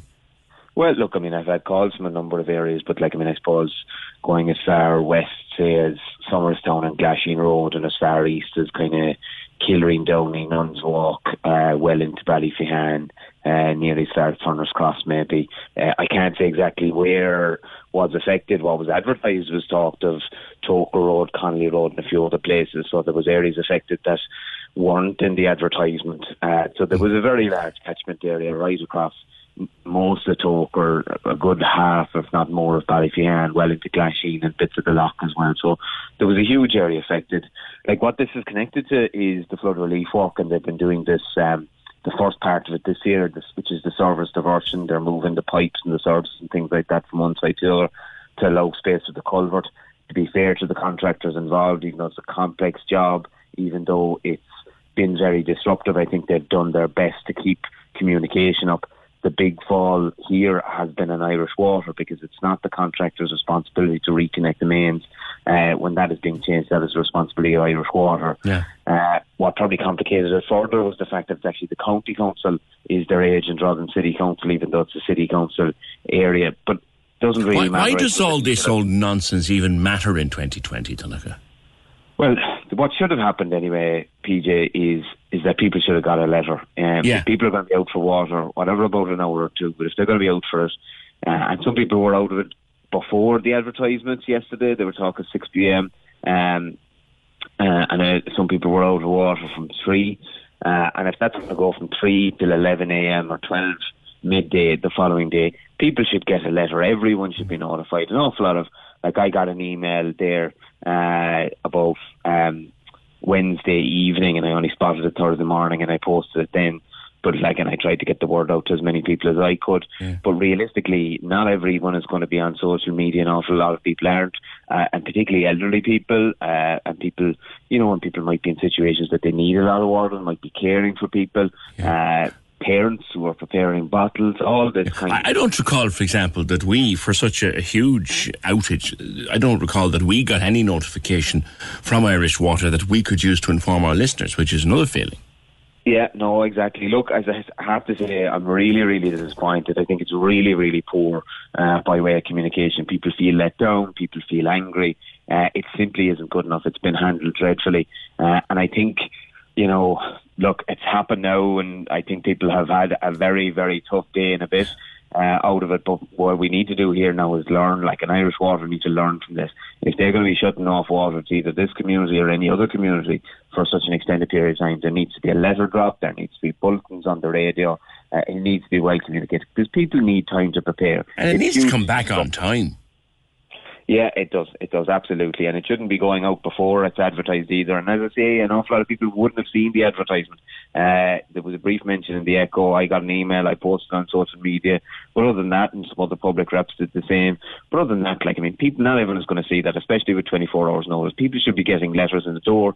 People should be hearing on the radio, uh, and it should be advertised for for well in advance of a week because people have to make preparations. It really is very unfair on people, especially who need additional water. People like carers, people like uh, parents of newborns, and things like that. Like you know, um, all these kind of things people would have had to suffer, uh, and you know it might have been different if people had the opportunity to prepare psychologically or practically, uh, but that opportunity wasn't there. So Irish Water need to learn from this.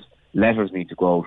Bulletins need to be on the radio. People deserve to know when they're going to be without water for the guts of 24 hours. Okay, leave it there. Donnchadh O'Leary, Sinn Féin TD for Cork South Central.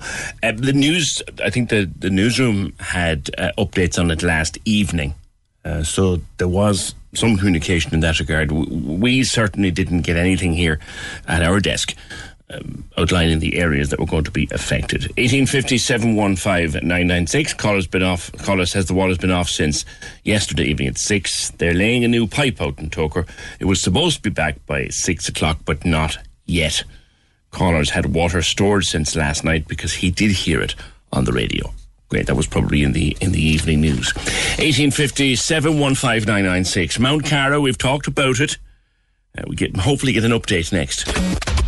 This is Cork's Gold IMRO Award winning talk show. The Opinion Line with PJ Coogan. Text or WhatsApp now 083 396 96 96. On Cork's 96 FM. Just on the water. Brian Gould. How are you, Brian? Hope you're keeping well, sir. Brian says it's about time that Irish water was abolished and the council take over again. There's about as much chance of Christmas in in March, Brian, but I do take your point. 1850 996. Now, former Lord Mayor, uh, Councillor Dr. John Sheehan was in touch with us to say that the present chairman of Mount Cara has now stepped down. So, John is resuming the chair. He was there before. We've covered various elements of this in the last few days, most recently with Paddy O'Brien, campaigner for the elderly, who called on the opinion line, or via the opinion line rather, called on the HSE to step in and ensure that uh, Mount Cara does not close. HSE isn't presently of a mind to take it over because they say that it doesn't fall within their criteria for running it. And yet you've got all these people who will have nowhere to go if Mount Cara closes, and some of them are as old as 100 years of age. Magella, or Jella as she's known, is a care assistant up there. Hi, Jella, good morning to you. Okay, good morning, PJ. A lot of support out there for keeping this place open, for finding a way to fix the problem. Yeah, there was. We were totally overwhelmed Wednesday evening with the crowds that gathered. We didn't expect such large numbers, and we were. We were thrilled to see the locals and the residents around to come out, and there was. Uh, there was a good couple of local councillors and TDs, and I thanks for the ones that I did contact myself personally. They did show up. Thanks to all of them for coming along. It was great to have their support. How long have you worked up there? I, I initially started on a C scheme, community employment, and then I was kept on as an employee. I'm there almost four years now. Okay. So you'd know the, the day-to-day needs of, of the people who live there. How traumatizing would it be for them, Jella, to have to It's, it's up and move? devastating, PJ. You know, we, we have people crying, wondering where they're going to go, what's going to happen to them. You know, they're happy where they are. They don't want to leave. They've formed friendships and bonds with staff. You know, why, why, why take them out? They're happy where they are. And I know many of them are, are elderly, and some of them would have dementia and things. But th- but those who can communicate with you, uh, have they been talking about their worries? We wouldn't have PJ like we wouldn't have many. We we don't have Would any you not? dementia. Oh, no, great. We're, okay, we're so low to so they, they, they, they'd be all fairly fairly with it, as it were. They They'd would know be, what's yeah. going on. Yeah. Oh, exactly. They, they all do. They know what's going on. They Good. really do. And we're just a low to medium dependency, so the majority of them are well well abled. It's like we're not a full blown nursing home, PJ. I see. We're just a step down. And So therein, therein lies the problem, isn't it? That the HSE has said, well, this is not the kind of place we take over. Well, Exactly, but it, it's needed. Like Dr. John Sheehan himself has said, facilities like this are needed. Yeah. Because it's for people who maybe live at home alone, who are, are scared, maybe have no family. We have people who have never married, who haven't had children, who rely on nieces and nephews you know, to come and visit and come and talk. It, that's, you know, it, it's it's horrible. They've formed friendships now with people and staff. Why, why move them? We don't want them to leave. what kind of a time scale have the board put on this? Peter, there hasn't. There was a date thrown around by Daniel Hagertree off HR um, on the board. Um, 28th of August was given. Now that that can't go ahead because Fair Deal, as you know, takes six to eight weeks to actually process and get people, you know, even in in the criteria to move. But the waiting list for nursing homes around is phenomenal. You know, you- you're talking a long, long time to get someone in. Yeah. There's a lady who went uh, looking at a place, and she was told she was 15th on the list. So So even if you had to move them on, there's nowhere to move them to. Exactly, and there was a point made yesterday by a lady who was speaking to Neil Prendeville on Red FM. Um, no, they, they they didn't question John about it because they didn't. No one thought about it. Even we didn't think about it. We weren't taking patients in throughout the, this pandemic because the board were advised by the HSE to follow guidelines. That's right. We mentioned that the other day. They they, they couldn't take So on new it- patients. Doesn't it make sense why can our patients move and go to another nursing home? Are other nursing homes not breaching guidelines? There's that. by There is taking that, our isn't people there? in. There is that, isn't there is there? that, you know, and Yeah. like they say that we don't fit the model the HSE wants.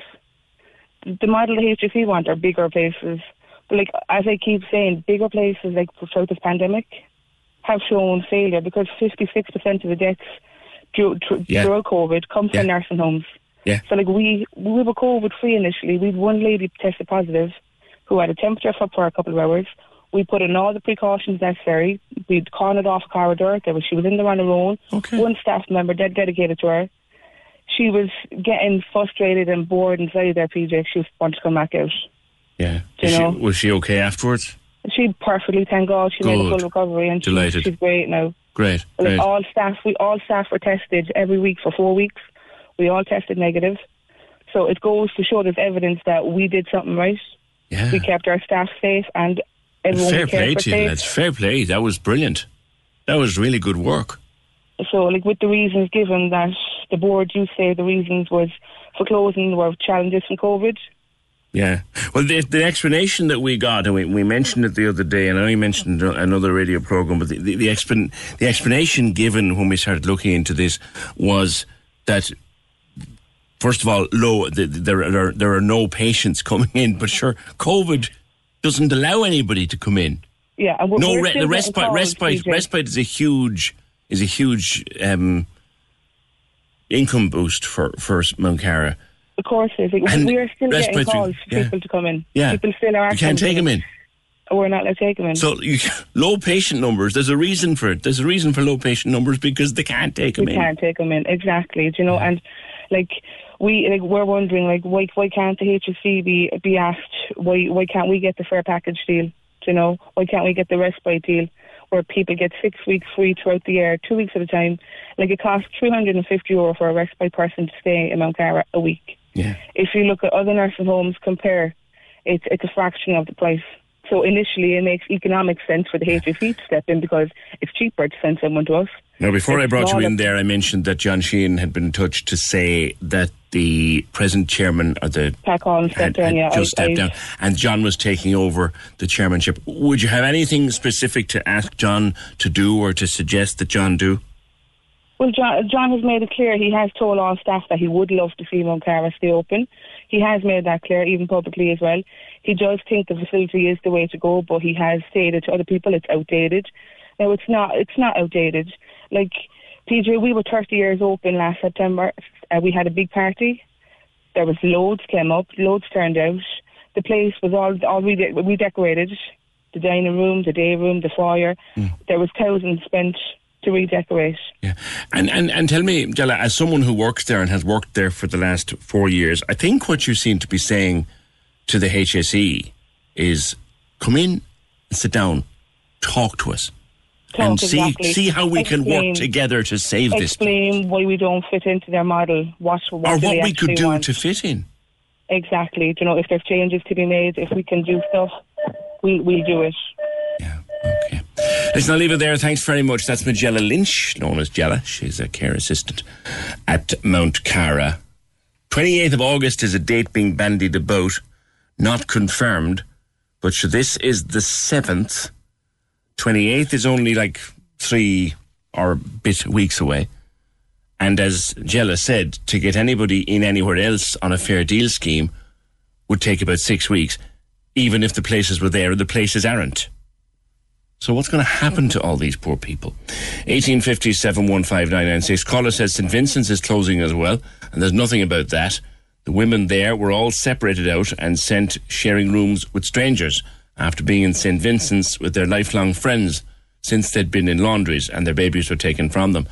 I know about those people. She's heard that CUH is taking over St. Vincent's. Now, our latest update uh, was in February, and Cope Foundation was to take it over.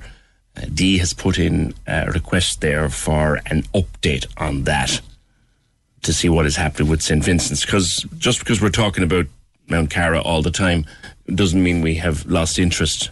Far from it. In uh, St. Vincent's. 1857 996. You know, the cataract buses going up and down the country doing great work. And we've talked to people like Ben Dalton, Dalton O'Sullivan, the, the councillor in Carrigaline, Line about organising the, the cataract buses where people on a long, long waiting list for cataract surgery go north. Uh, and have a job done there uh, in an NHS hospital, and then the HSE will reimburse them pretty much all the cost of getting it done. And people have been waiting for cataract operations for the bones of what five years or more. Can have the whole thing sorted out in a matter of weeks by going up north and getting it done on the NHS. Now, uh, Dara Kilmartin's a consultant eye surgeon. Dara, good morning. Good morning. You believe there's no need for those buses to be going up and down the country? I do indeed. Uh, I'm not alone in that belief. I think your one of your local TDs and your local councillors would, would concur with that. Uh, the surgery isn't actually carried out in an NHS hospital. Yeah, that's where I should clarify that it's a private hospital. Yeah, yeah. Yeah. Um, so we have similar uh, initiatives here in the south. We have um, NTPF funded cataract surgery both in private units and in some public units. Is the treatment purchase fund? Yeah. Yes, yeah. Um, but it's not a, a long term solution. It's not a core solution to the problem, which is capacity. And the, it, it, it erodes resources from the public units. And we have a huge consultant shortage.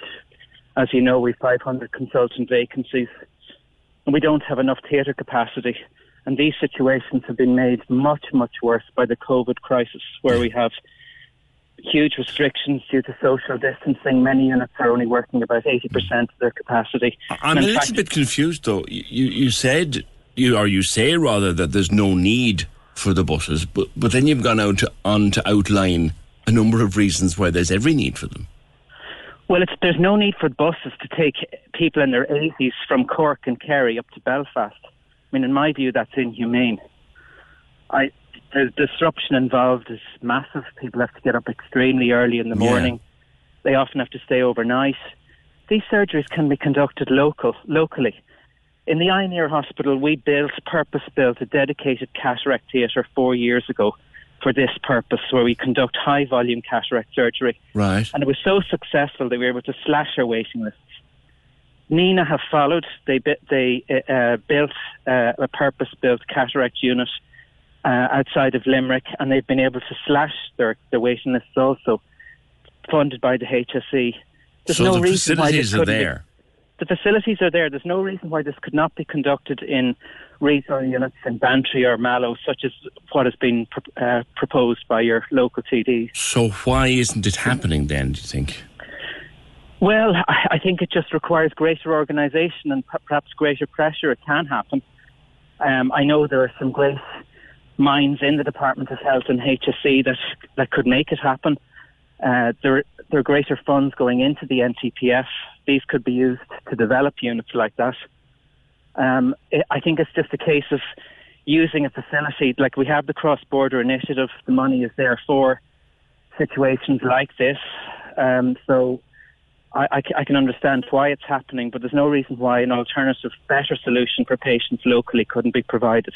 And of course, the, the, the other side of that is that when someone goes from, say, Castletownbere to Belfast on the bus, stays over, has their surgery carried out, and comes back, and they get all, if not all, if not all, they get the vast majority of their money back from the HSE, and, and reasonably quickly. Clearly, the HSE has the money, so you're saying they should be spending it on our own facilities down here. Well, the money is there, but I'm not necessarily saying that the HSE themselves have the money. Remember, this is a cross-border initiative. So it, it's a dedicated fund for this purpose. It, Mm. it wouldn't be part of HSE core funding. Yeah. There is dedicated funding within the NTPF that could be used National to develop. Treatment Purchase Fund. Yeah, yeah, yeah, yeah. that could be used to develop. So rather local spending it, that, well, yeah, spend it, spend it locally because the facilities are there. What you're saying? Well, many of these units have um, been down, well, I wouldn't say downgraded, but many of their emergency departments have had to transfer their acute care to the larger units. And we've seen successful redeployment of services. For example, look at Roscommon, where they've developed a huge geriatric facility and been able to make that very, very effective, where they moved their ED to, to uh, the larger units like Galway. The same thing has happened in Limerick, where Nenagh was being underutilised and they were able to redeploy services there.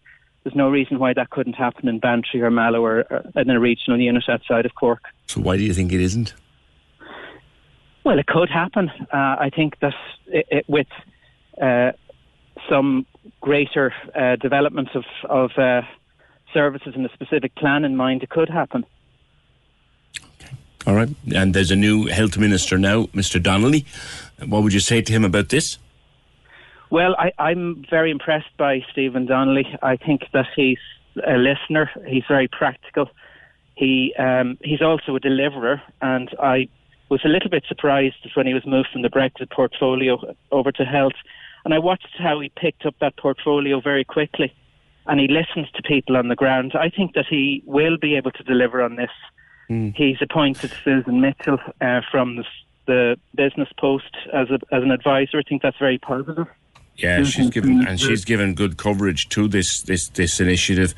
Yeah. Yeah, yeah. Well, we'll see where we'll see where it goes anyway over the, over the, the the months to come. But you're saying specifically there is no need for them to be going up by bus. The facilities are here. Just fund it I, and get it done. I think yes, I think a better solution can be found for people on the ground locally, and we need to resource the public units using uh, creative thinking like this that has proven to work both in the Eye and Ear Hospital and in Nenagh. There's no reason why it couldn't happen in Cork and Kerry. Okay, I'll leave it there for you today. Uh, that's Dara Kilmartin, who's a consultant eye surgeon at the Eye and Ear Hospital. I'm sure the facilities are there, the theatres are there, the money can be found, but it's not happening. Sure, isn't that why they're going over the border in the first place? Because it's not happening. 18, I, I see how, I see where Dr. Kilmartin's coming from, though. 1857 Caller went to the north for a gynecological procedure for a leaky bladder. Arranged it herself as she'd heard about the cross cross border treatment plan. She got a private appointment here three months away, but rang the hospital and organised it herself in eight weeks, start to finish. So it's worth checking it out if you're waiting a long time for anything. Kingsbridge Hospital in Belfast is where all the cataracts happen, and they do other things too. And she got all of her money back. I will be getting back to COVID 19 and stuff associated with it between 11 and 12. A couple of calls coming in, a couple of messages coming in about social distancing. Um, Calvin says we were in Ballybunion last week. The first beach was empty, no one around. We walked to the second one, it was jammers, no social distancing at all. We left the area immediately. Yeah, the, there are two beaches in Ballybunion. A lot of people don't know about the second one, and it can be a bit awkward to get onto the second one, but There's two fine beaches. Why was one empty and one jammers? Nice one, Calva. Anne says in the email, opinion at 96fm.ie, Hi, PJ, I had a funny incident the other day at a car park lift. The sign clearly said only two in the lift. A family of three tried to get in with me into the lift. I said only two allowed. Guess what? One of them said the two is social distancing. I just smiled and moved on. I'm over 60. I'm not stupid. They got mixed up between two meters social distancing and two people in lift, or else they were just acting the mug. The moral of the story every person look out for themselves and keep as safe as possible. I was in a hotel in Dublin eh, in the last couple of weeks, and they were very strict with their lifts. Only three people allowed in the lift, and preferably only members of the one family group in the lift at the same time, which was fine on the first night we were there, or the second night rather, because the lifts were working. The first night, the lifts weren't working, only for one of them, and uh, we were waiting to get up to the room for hours and then couldn't find the stairs. Anyway, if you're getting into a lift, they prefer that it's only you and your husband and your wife or your son or your daughter, whatever. Just wait to come back down. It'll come back down. Please don't give out my name. This is simply input I want to give, if you don't mind adding it to the show in relation to meat factories. I work in a meat factory. Just like any other job, as long as you sanitize, social distance, and be cautious, you're fine. Meat factories are getting a bad name because being clean is now a shock to the system for a lot of meat factory owners. Any of these places have employees stuffed into the one accommodation. I'm not accusing anyone in particular. That's why I'm not mentioning names, because it's going on in many counties. Washing hands, careful thinking, and social distancing works in many places. It's no different in meat factories if things are done right. Please don't give out my name. Thank you. And to go back to the numbers again this morning and talking to Dr. Nuala O'Connor early in the programme about the numbers and the uptick, the significant uptick in numbers up and down the country. I put the Cork numbers to her, and it's very important to relay back what she said. The numbers in Cork at the moment, for example, in the last two weeks since this day fortnight, the 23rd of July, we've had only 12 new cases in Cork. Uh, we would think correctly that Cork is therefore relatively safe as regards COVID 19, to which she said it is for now. It is for now. We need to be extremely careful. Uh, we need to wash our hands, wear a mask if you're asked to wear a mask, social distance, and if you're going out this weekend, she said, if you have a place booked to go out and it looks a bit too crowded, or you're going in, don't go in. Personal responsibility. Look after yourself. Mind yourself. Thankfully, at the moment, it's we have a low incidence in Cork. We need to keep it that way and be careful about keeping it that way. You're listening to highlights from the Opinion Line on Cork's 96 FM. To hear the full show, download the podcast from iTunes or see 96fm.ie. The Opinion Line with PJ Coogan on Cork's 96 FM. Bit of an argument there about the staycation word. Uh, and I was listening to this a lot while I was on holidays myself. I stayed in Ireland. Uh, I went to, nor- to the north, went to Dublin and Donegal, and I stayed in Ireland. And that, to my mind, is a staycation. But other people say, no, that's not a staycation. It's not a staycation. It's a staycation is if you stay at home every night but you go and visit places. Like if you went to Sherkin in a day trip and then went the following day that you went might have gone to Dungarvan on a day trip or you might head down to the Jameson distillery and see that or you might go to Fota and see that or you might go to wherever. But that you come home every evening. That apparently is the definition of a staycation. What I did or what thousands of others is taking a holiday in Ireland. Grand have it your own way, whatever it is. 1850 715 996. Text or WhatsApp 083 396 96 96. Email opinion at 96fm.ie. When I was talking with Dr. Nuala O'Connor earlier this morning and looking at the possibility and how she might feel about and how others might feel about the idea of local lockdowns, like regional lockdowns in Kildare and Offaly and places like that, we referred to the lockdown that hit us in March and April and compared to other countries, our lockdown was fairly light. I think myself and the good doctor were both agreed on that. Compared to other countries, it was a relatively light lockdown. But Bernie wasn't too impressed by that comment. She said, if you're living on your own and you can't meet anyone or communicate with anyone for three months, it isn't a light lockdown. The psychological effects of readjusting are really hard. A lot of damage has been done. A lot of her friends Don't move that on me. A lot of her friends uh, now won't come out at all. They're too afraid. It's only when we all start going out again you realise all you have lost. Well, I really, really feel for anyone who is desperately, desperately afraid. And there are many of them there. Lots of people who are desperately, desperately afraid, which is why I'm focusing so much on the fact that the numbers in Cork at the moment are really low, or relatively low. 12 cases in the last fortnight in Cork. And people, caution and care is important. fear. I really don't want anybody to be afraid. And the more I hear about people being terrified, the, the less comfortable I am with it. I don't like that. I don't like any messaging coming out from government, from NPHET or anything that is leading people to be afraid. We want people to be cautious and to be careful, not to be afraid. Thank you for that, Bernie. 1850 715 996. I mentioned earlier as well, we come back to this, that there's a man who says that what the government announced earlier this week will fuel house parties. Now, we're not talking about pubs here. They said the pubs won't open on Monday. Probably won't open again till the 31st at least, may not even open then. But they also, and this is the bit that kind of got missed, there's a curfew now on restaurants. All restaurants or all pubs that work as restaurants have to have the premises cleared by 11 o'clock. And Mike Ryan from Coqbull and Cornstore Restaurants reckons that that will actually fuel house parties. Mike, good morning to you. Morning, PJ. How are you? I'm very well. Would you? What would be your normal quitting time at say Coqbull of a Friday or Saturday evening? It would be about uh, 11, 12 o'clock, PJ, and in, in normal times. And, Um, and people, the house cleared by what time? Oh, it'll be about 12 o'clock. Right. 12 o'clock, but 12 o'clock in Coqbull and, and, and in Cornstore. And I suppose the reason that we highlighted the, the, the, the 11 o'clock time was a lot of people say, sure, as you're saying yourself, like, the place is empty at that stage.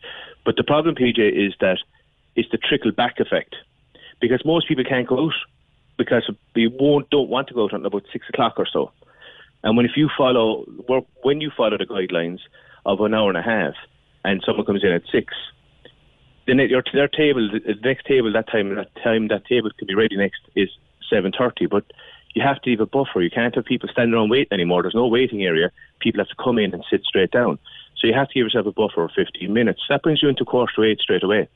And then the next time you'd have that table ready is about quarter past half past nine.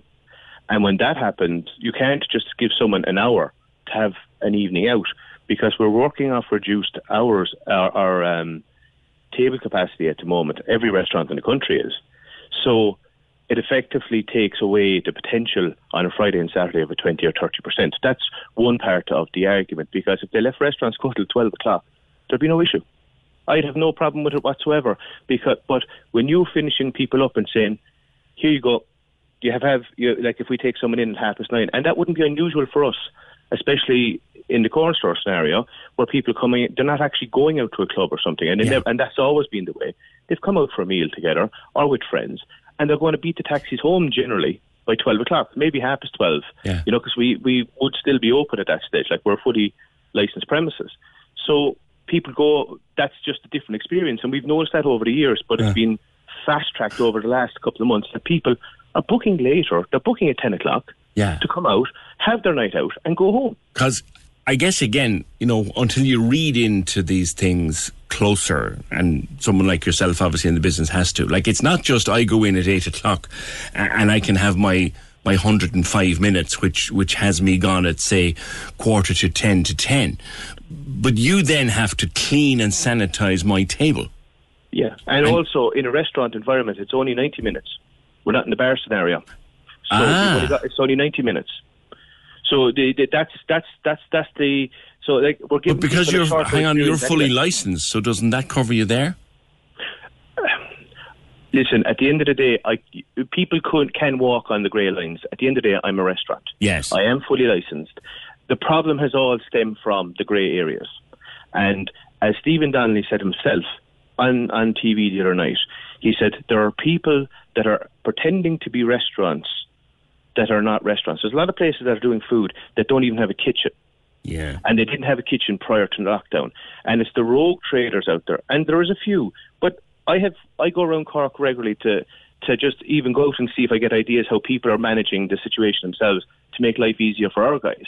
And vice versa. I see a lot of people in the trade, we all do the same circle, to get ideas. And I, I can tell you the majority of people in Cork are operating above board. Yeah. But it's happened, especially other parts of the country, people have been operating. They've had even menus on tables and had no intention of doing food. So, as to quote Stephen Donnelly, there were people out there taking the proverbial. That's exactly what he said. So to stop all that, they shut everyone down at 11. Now, the thing about that is, as I said at the very start, people are saying, sure, people are going, uh, finishing at 11, but it's about what restaurants have to cope with and, and, and people in the trade have to cope with at the mm. moment is you're on reduced capacity. People actually want to go out later. It's more of the European model Yeah. that when you're away on holidays, you're making, you've no problem making a booking at half nine, ten No. o'clock. No. You know fact, I when, I, when, I'm, if, when I'm on holidays, I wouldn't. I would have no qualms about sitting down for dinner at half nine, quarter to ten. Yeah, but that's what people have been doing, Yeah. and it's been and it's been working well, and we were and it's been you know everyone being properly social distanced the whole lot. I suppose the point that you went into the introduction is what you were saying about house parties, fueling house parties. If you're told you're going away at half ten, you have to leave. You've been out. You're half ten. You're all kind of looking at each other, going, "Okay, whose house is it next?" That's it. Because if you look at the queues that are there every night, there- there's security on doors on a lot of the off licenses around town hmm. the amount of alcohol that's been purchased, you know, that's not just for someone sitting down watching a match having a beer. No. Okay, there's multiple bottles of uh, liquor going, of spirit going out the door. They're house parties. Like we all, it's it's it's been well publicised, and it's like you know they're asking people not to have house parties. But at the end, and that's and it's about the, The, the other thing as well, Mike, that, that, that has happened is you have people who would normally book, say, Coqbull or Cornstore and go out, like you said, half nine, quarter to ten, and, and, and might have in the olden days, it's only six months ago, but moved on to, to a late Tight night life. establishment after that, and have a good there. night. Now they're saying, ah, Jesus, why would I bother? We'll be kicked out by 11 o'clock. So let's order in at home from whatever place is doing takeout. Let's get a rake and drink, and we'll, and we'll have a house party. that's another scenario. Yeah, it kind of it's counterintuitive for what they want to happen, because if you have people that are have gone out, had a good night. Now listen, even after eleven o'clock or twelve o'clock, some people are still going to have a lip on them. They're going to want to go somewhere. Yeah. But the majority of, and that's what we're talking about. Oh, yeah. But when we when we have questioned, and it was something very very interesting. I got it because you know I'm in the restaurant association. We on the council, and we queried this decision because the justification for the decision was that it was becoming an unsafe environment. And we got some letters back from TDs, and they said in the last 12, uh, and, and they all seem to be singing off the same hymn sheet, and they were trying to justify the, the decision. They said in the last 14 days, 12 people that worked in the hospitality sector had tested positive for uh, COVID 19. But when you actually dig into those numbers, uh, in that time period that they were talking about, there was 484 people. Yeah. So that is 2.5% of people that work in that sector. Not saying they got it in the sector, but they work in the sector they also had COVID. Well, there's a thing now. Your first, your first point, not saying they got it in the sector, Yeah. is one thing. And did, did, did, did they say where these cases were? No, but we, when you actually see the letter that was sent to the minister, it was very interesting about the clusters. And I suppose I'm not here to pass comment on where those figures are there for everyone to read. Indeed. And I suppose some of the clusters were also mentioned on the show this morning. That there are there are reasons for those clusters that are not being tackled for one reason or another, um, and those clusters are driving the figures up. As you've also said yourself, there's going to be 12 cases in Cork. Still 12 cases, but if we look at the actual figures, like the hospitality sector employs over 120,000 people. The presumption at the moment is there's about less than half of them back, so that's 50,000 people roughly if you put 12 and if you have to about 12,000 people in a, an industry that's got 50,000 people working in it, that's less than um, quarter of 1%. Now, as a, as a sector that's operating and meeting, uh, which the younger demographic, which we know is an issue, and also in a, uh, an industry that meets so many people every day and every week, our numbers are extremely low compared to other sectors that are actually operating and uh, the outbreaks that are there it kind of shows that the sector has is being well policed, is well made, like this, the sanitation and everything else, and the procedures are working very well. If they're the only figures That if they're that that's what the figures are showing Yeah. with the amount of people, so it actually shows that the sector has been very responsible and very safe. And even worldwide, the figures have shown that the restaurant, anytime restaurants have opened in a society, they, it did not it did not um, contribute to a spike in COVID figures. So this this this curfew will do is more, do more harm than good. You think? It will, of course, it will, because people naturally don't want to be told they can't do something, and that's why the way things were handled for the last couple of months has worked well, because people weren't being guided with a stick, and a lot of people bought into it. But people are going to find it very hard to buy into these the, decisions that are coming down the tracks right now, because is is the virus more virulent between eleven and twelve? You know, so people are just kind of going, hang on a second, you're kind of there's there's there's too much ambiguity on the decisions. It's either the restaurants are open, like look at other sectors that are selling volumes of drink out that people can carry home to congregate in a house in an unpoliced scenario. Uh, un, uh, you know, as at least when you're in a restaurant or a bar environment that's open right now that has all procedures in place while you're sitting in those premises, you are you are everyone is following guidelines. The majority are following guidelines. And where the problem has come is people, it wasn't policed. It fell between a couple of stools. What what powers did the guards have? What were they actually enforcing? The HSA, what powers do they have? What were they enforcing? To There be fair to the poor old guards, I'd say they hardly knew They got a raw themselves. They hardly No, knew they got a raw themselves what they were supposed to be. They know that they said that themselves. You know what I mean? Mi- Mike, how is the how is the sector doing uh, at this stage? I mean, is there any hope of turning a buck at all, or are you just literally opening to keep the lights on? There's a bit of that now because I, I must say I was doing figures after the, the weekend and they were I was I was pleased because I was kind of going, Jesus, this is better than I thought it'd be. Um, because this time of the year, I'm very happy. I think a lot of people are very happy, county, city, and county, because I, I thought to people in operation, a lot places, the majority are happy. Not everyone's happy, obviously, but they're happy with the numbers that are around. A lot of people staycations and everything else, and, and people are going out because they're taking the opportunity to catch up with friends, and everything is okay. But like uh, is at for the moment, the next three weeks should be fine. But I don't want to be all doom and gloom. But when September comes, schools go back. Traditionally, it becomes a very tight time for everyone. Yeah. And what a lot of people in the city, especially, rely on is the corporate market and the later tourists, like from the North American market, which would be over golfing. Um, the the older tourists that were coming in and traditionally would have a higher spend. Yeah. They would be coming to the city and going to the golf resorts and and, and, and around the, the, the area, city and county. And the problem with that is they're not going to be there. Could be a very So- difficult autumn, is what you're saying. Well, that's a guarantee, but it's how difficult it will be, and a lot will depend on public sentiment because all that's going to keep us going, PJ, what what's kept us going all over through the years properly is the actual people in the area, Cork people, and wherever you're operating, it's your locals that keep you going. And if the sentiment is too low, then a lot of places will go to the wall, and there, there's no doubt about that. There's unfortunately people are going to go anyway, the way things are, because it's a sector that operates on very low margins. And when you when you're taking when every opportunity is taken away from you like this decision which was made but no one thought about the consequences. Hmm. And and and we read afterwards, didn't we, that Ne- NPHET wanted it have to be half as ten, or well, even at that, ten. at that at, well if it was 10 you may as well throw in the towel we're done. Because you're only getting you're not even getting one and a half sittings into your restaurant. It it would actually be cheaper like it was coming it's coming to the point there'll be times later on in the year you've got to make a decision is it worth opening on a Thursday or a Friday because people are only going to come out one or two days a week Yeah. um, but right now, like if that decision was made, look, you may as well shut it all down. Everyone go back on COVID or back on the the PUP and take that for, and until the decision was reversed because it wouldn't be viable for a lot of places. Right.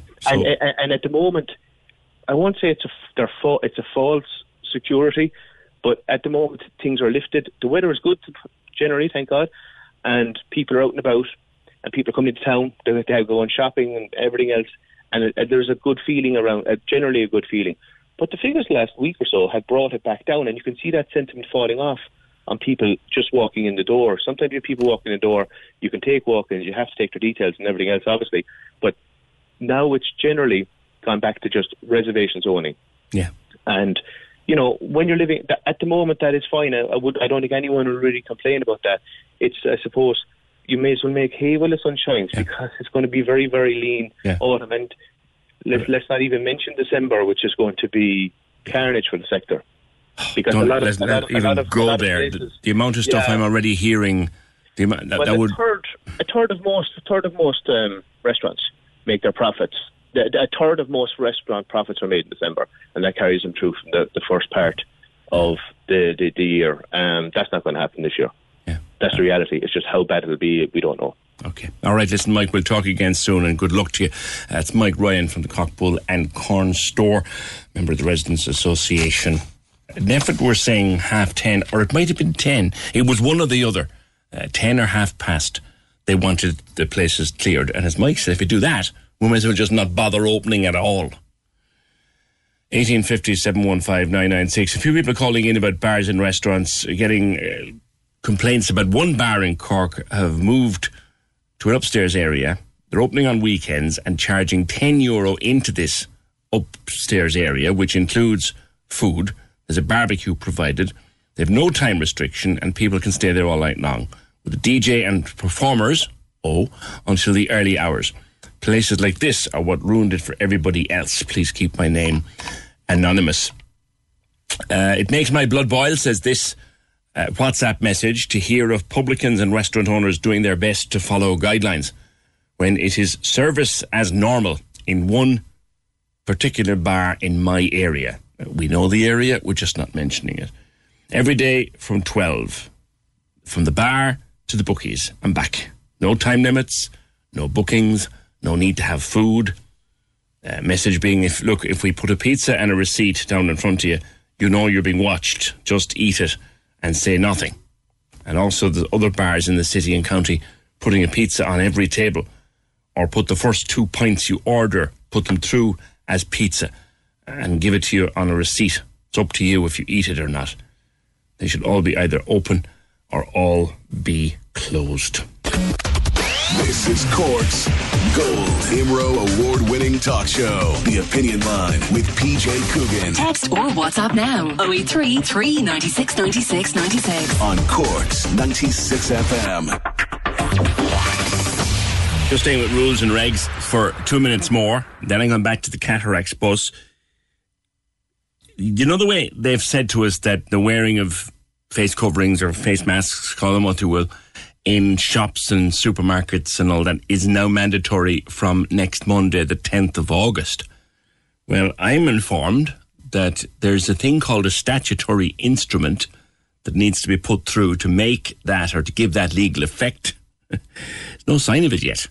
According to uh, the Irish Statute Book website, it's not there yet, or at least wasn't there last evening, which means that the statutory instrument or the little bit of article of law, it's not there.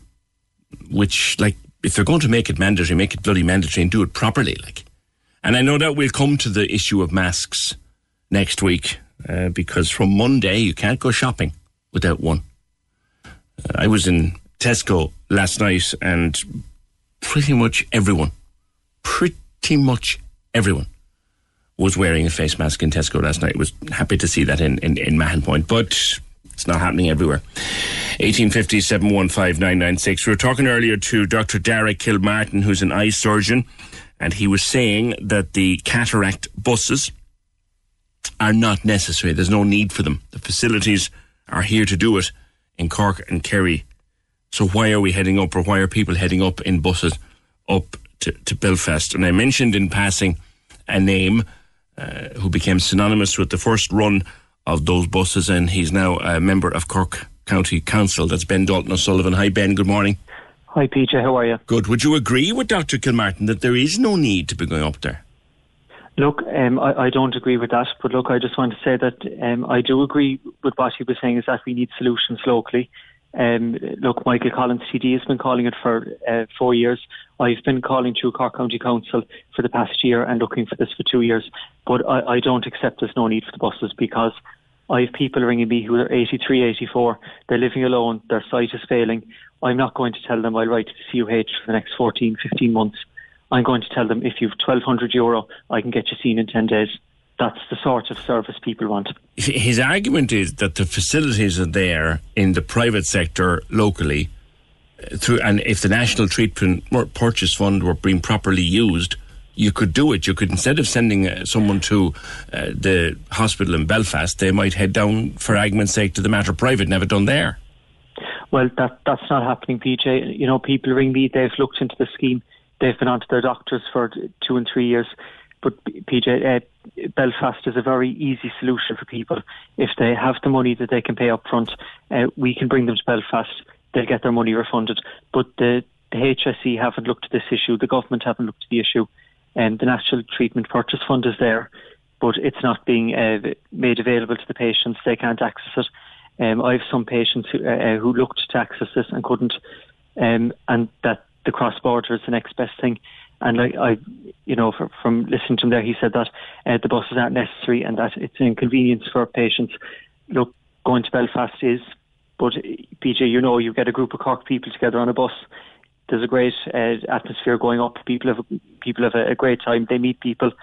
But um, it, I agreed it, it, should be looked better. It, they should be looking at this in Cork. And Michael Collins has been looking for a treatment unit in Bantry. Uh, I've been calling for um, a treatment unit in the city um, but the solutions aren't there. And it's worth saying as well, PJ, that uh, during one of the leaders' debates, the general election, Micheál Martin stood at the podium and he said that uh, it, it, was a disgrace people had to go to Belfast and it needs to be sorted. So look, we'll give him uh, a couple of months now. This this needs to be sorted, and people need to be getting their surgeries in Cork. If I were to call you today, Ben, and say, "Look, I, I have a cataract. It's, it's, getting worse, and the doctor says it'll be a couple of years before I can get it seen to, and I'm afraid I'll go blind," what will you say to me? I could say, PJ, if you have access to 1,200 euro, I could get you your surgery and your consultation within eight days. Eight days? Eight days. And how quickly will I get my money back then? You'd be waiting about six to eight weeks for your money. But I will get it. And will I get and it you will all? Get it.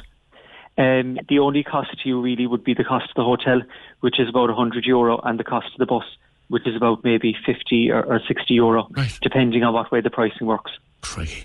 Crikey. Yeah. And, and, you know, are you affected by social distancing and bus numbers yeah, well, and stuff? Un- unfor- unfortunately, um, I couldn't run a bus there for the past couple of months.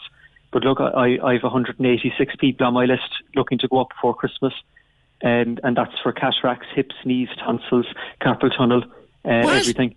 Oh, Yeah, so we're gone beyond cataracts now? Oh, we're go- gone beyond cataracts. Um, Kingsbridge Hospital came down and met me uh, about four months ago, and I I gave them the, the list of people I had for different surgeries, and they said that they can do cataracts, hip replacement, knee replacement, carpal tunnel, uh, tonsils, and scans. Get no problem. off the stage. Yeah. So a hip Huge- replacement. huge. yeah. the heck? Hip, hip, hip replacement, knee replacement, carpal tunnels, everything. And you know, so I, I'm offering that now. I have people going up looking for um, carpal tunnel, uh, hip replacement, knee replacement, and uh, that. But you see, PJ, you the private hospitals, sorry Ben, the, the private hospitals locally uh, and up and down the country, they, they must be hopping up and down. Like they could they could use that. They could do that. Yeah, Why, well, why- look- it makes no sense that you go to Belfast to get all this stuff done, and the cost is to the HSE, but they can't do it here. Yeah, and you know that that's something like I, I've been putting motions in Cork County Council. Michael Collins has been standing in the Dáil, uh, shouting about this, looking for solutions, but the solutions aren't coming forward from the government. And at the end of the day, PJ, if a woman a woman living alone in her age, it was 83, 84, 85, I'm not going to tell her that I'll be writing to the CUH for the next two years. I'm going to try and get her seen to as quickly as possible. And look, the, the the facilities are there. If you look in Belfast to see how they're operating, it's like a dentist surgery. It's a tiny room, a tiny consultation room, and they, they do it very efficiently. The surgery is 20 minutes, and the job is done. But I, I think definitely, PJ, the solutions are needed here in Cork.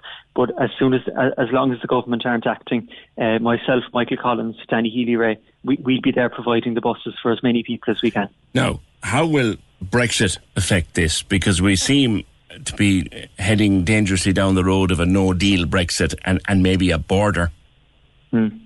Well, look, it's very uncertain, but what I'm trying to do is get as many people seen before uh, December as possible because I think uh, December 31st is the, the cut-off.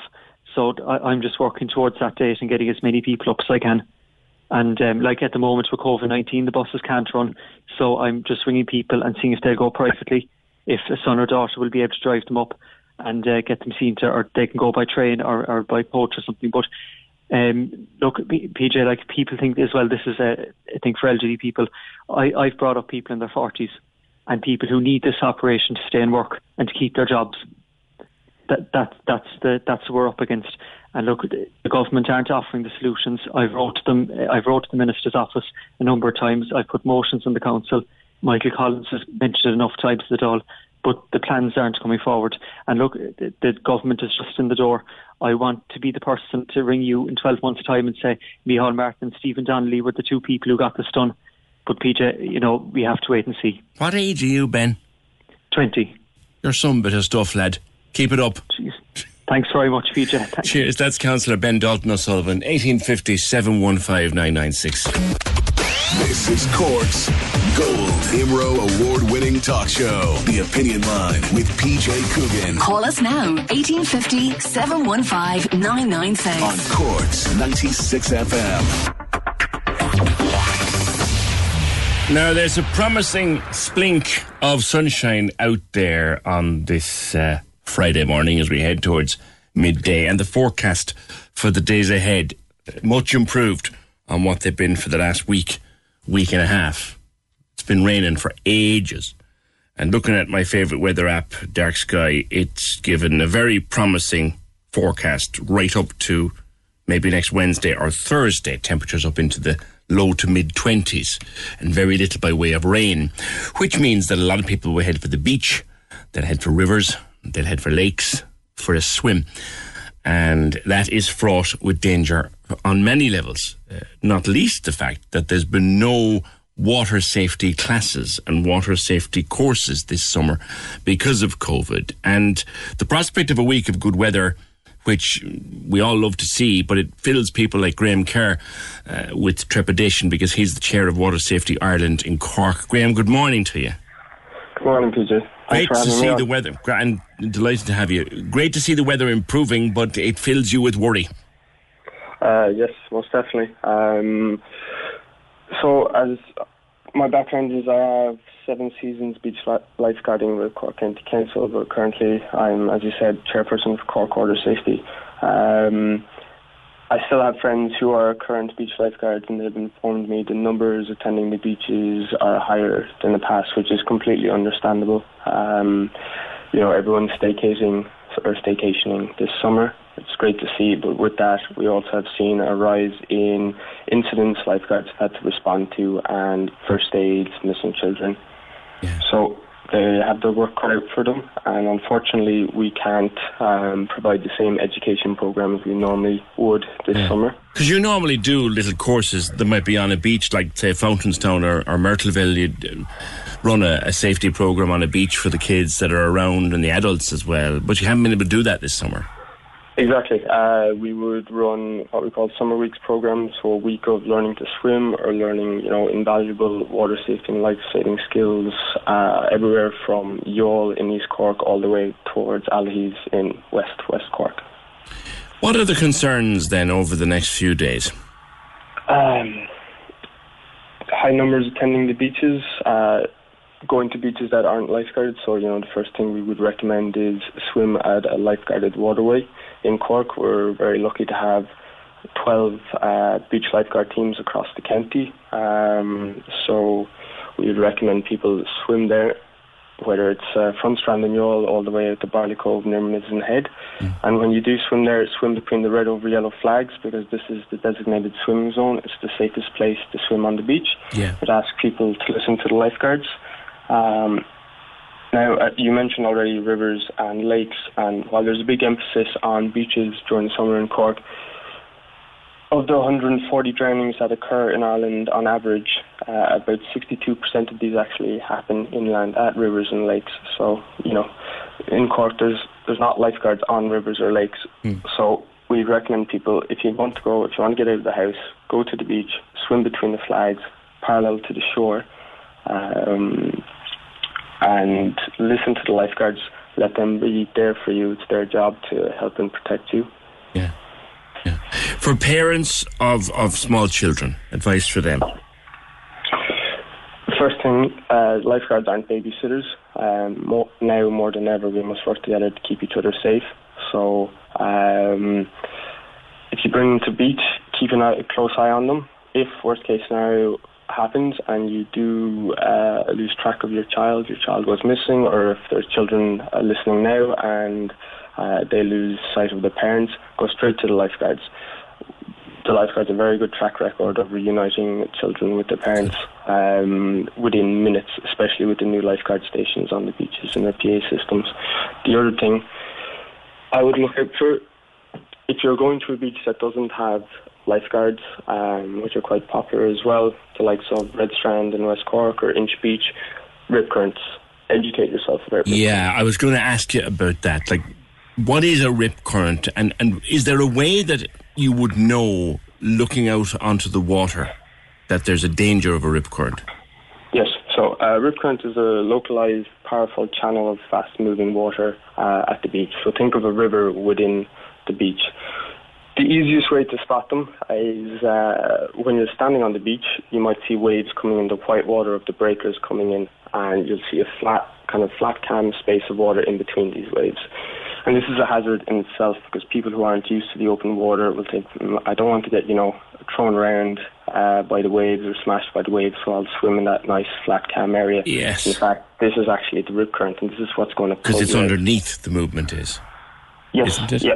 So it will happen where there's a break in sandbanks. So the, the rip current follows the path of least resistance and will pull people out. Now it won't pull you under, but it'll pull you out, could pull you out of your depth. Um, and it's not the rip current that kills you; it's the panic and exhaustion because swimming against a rip current will not work. Um, they've been measured at eight, uh, uh, excuse me, they've been measured to travel as fast as eight feet per second. Just to put this into perspective, Michael Phelps' world record for the 200 meter freestyle was uh, just under six and a half feet per second. So no one will beat a rip current. Yeah. The best way to, if you can't avoid them, say avoiding them, the best thing to do is swim between red over yellow flags. For whatever reason, if you do find yourself stuck in a rip current, there's two approaches. If you're a weak non-swimmer or you're too tired, just float onto your back, let the rip current pull you out, save your energy, and then put one clenched fist up in the air and call for help, and use your other arm and your legs to keep you afloat. So float to live. Uh, the other thing, if you do have enough energy, if you're a strong enough swimmer, you don't swim against the rip current. You swim parallel or diagonally out of it. Can you get Can you get out of it? Yes. If Yeah. you're if you're a strong swimmer, can you can you get out of it to calm water quickly? Like how wide are these things? It, it depends on the topography of the beach, to be honest. They can be as wide as five metres or they can be 20 metres wide. They can be as long as, you know, um, 20 metres long or they can, some beaches like Inchydoney will have huge rip currents that'll take you a couple of hundred metres out. It just really depends on the waves on the day and the topography of the You got to be really, really, really careful. Something else as well, Graham. Um, inflatables, floaties, and no, no. very much so. They're a, a pet peeve of beach lifeguards. Uh, as far as as far as I'm concerned, uh, and there is general consensus on this, they are not made for open water, and that goes for rivers and lakes as well. They're made for the pool, and even then, under supervision of parents. Uh, recently, we heard of the, the two men that were um, rescued about two kilometres off Crosshaven Yeah. in an inflatable kayak and um, no life jacket. I think they'd lost their paddle and it was taking on water. So these are death traps because if there's an offshore wind and especially if it's flat calm, they will be blown so quickly away from shore. Yeah. Yeah. There's an awful lot to be reckoned with and an awful lot to be careful of. And one last one that, that, that I would throw in, and it's this, and I generally, I swim very little at home. Water's just too bloody cold for me. But there's a thing. Like if you run tearing into the water, if you go, if you're in Spain or a Mediterranean, Mediterranean beach, you can stay there all day. Be wary of the temperature of the water. Most definitely. Um, so internationally, uh, water that's 15 degrees Celsius or below is considered as cold and dangerously cold. On average, the water around Cork doesn't really go above 16 degrees Celsius, and we have some of the warmest water thanks to the Gulf Stream in Ireland. So there's two things that can happen. There's one hypothermia. A lot of people uh, know about this. When you're in the water too long, your body temperature drops a couple of degrees. You start to lose function of your muscles. You become disorientated. That can take 10, 15 minutes, an hour. What a lot of people don't know about is cold water shock, which is a phys- physiological reaction to sudden immersion in cold water. And this can happen in seconds, and you can drown because of it in a couple of minutes. Hmm. What happens is when you suddenly end up in the water, you'll have a reaction to it. You'll gasp involuntarily, your muscles will seize up. Um, you might try and swim as hard as you can, and you drain through your energy.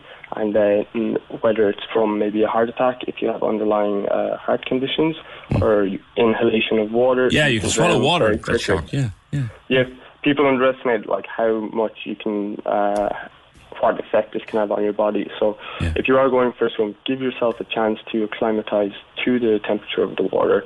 You know, walk in slowly, uh, maybe splash some water on your face. Yeah. So, um, Get used, get get get get used to it. Be, be wary of it. Graham, as I, as I'm sure you'll agree with me, there are fewer pleasures in nature better than a swim in the sea, but we need to do it with incredible care. Yes, and if if you don't mind, I might just mention a great way to do it with incredible care, especially teaching kids, is seek out one of our training centres. Oh, he's just dropped there. His line just dropped out of nowhere. That's Graham Kerr, uh, the chair of Water Safety Ireland Cork. Literally just disappeared off my screen. Sorry about that. 1850 715 996. Another form of bathing that does not involve water at all. Yeah, stay with me. We'll do that next. I mentioned uh, bathing without water. What? How do you bathe without water? It's it's a thing, and it's a big thing. It's called forest bathing. Grania Bagnall, what is it? Good morning. Good morning, PJ. Thanks for having us on. Delighted. What is Um, forest bathing? So, yeah, it's it's great for your listeners to hear that they can be safe outside the water for those that don't like going into it. Um, here in West Cork, we've built a cluster of forest bathing guides trained by the Forest Therapy Institute, and we're facilitating forest bathing experiences in a number of great forests in West Cork. What is it? Going into Cork. Do I do I need a It's- togs? Like, do I need? You no, most most common question asked: Do you need a togs? We actually won't be immersing our full bodies in the water, but if we have an opportunity, like in some of our forest sites, for a stream or waterfall or um, safeness towards water, we can immerse our hands and feet. So they're forest forest walks, basically, is what they are. Forest walks. It's a Japanese wellness practice. It came from Japan, and its name there is Shinrin Yoku in the 80s. And the uh, It's some form of yoga. I read a piece in the in the Guardian. A kind of a yoga experience, is it? So we we won't be doing much exercises uh, as in yoga. Um, we will take you for a two-hour experience, and they're voluntary invitations to reconnect with nature. So we focus in on your five key senses: your sight, your smell, your taste, your hearing, and your feeling. With so your you hands you feet. immersed yourself in the forest and and the reconnecting elements. with nature. Absolutely. Gotcha, gotcha. And you're doing it in Cork McSherry. We do. We have done it in Cork McSherry, the Mancha Estate. It's a private estate near Ballineen. We've a site visits at West Cork Secret out by Timoleague, Kilbrittain. We have the beautiful Cahar Beg Woods in West Carbery. We've Cork McSherry. We've the Fernhill House Hotel and Gardens, and we've the Castle Freke Woods.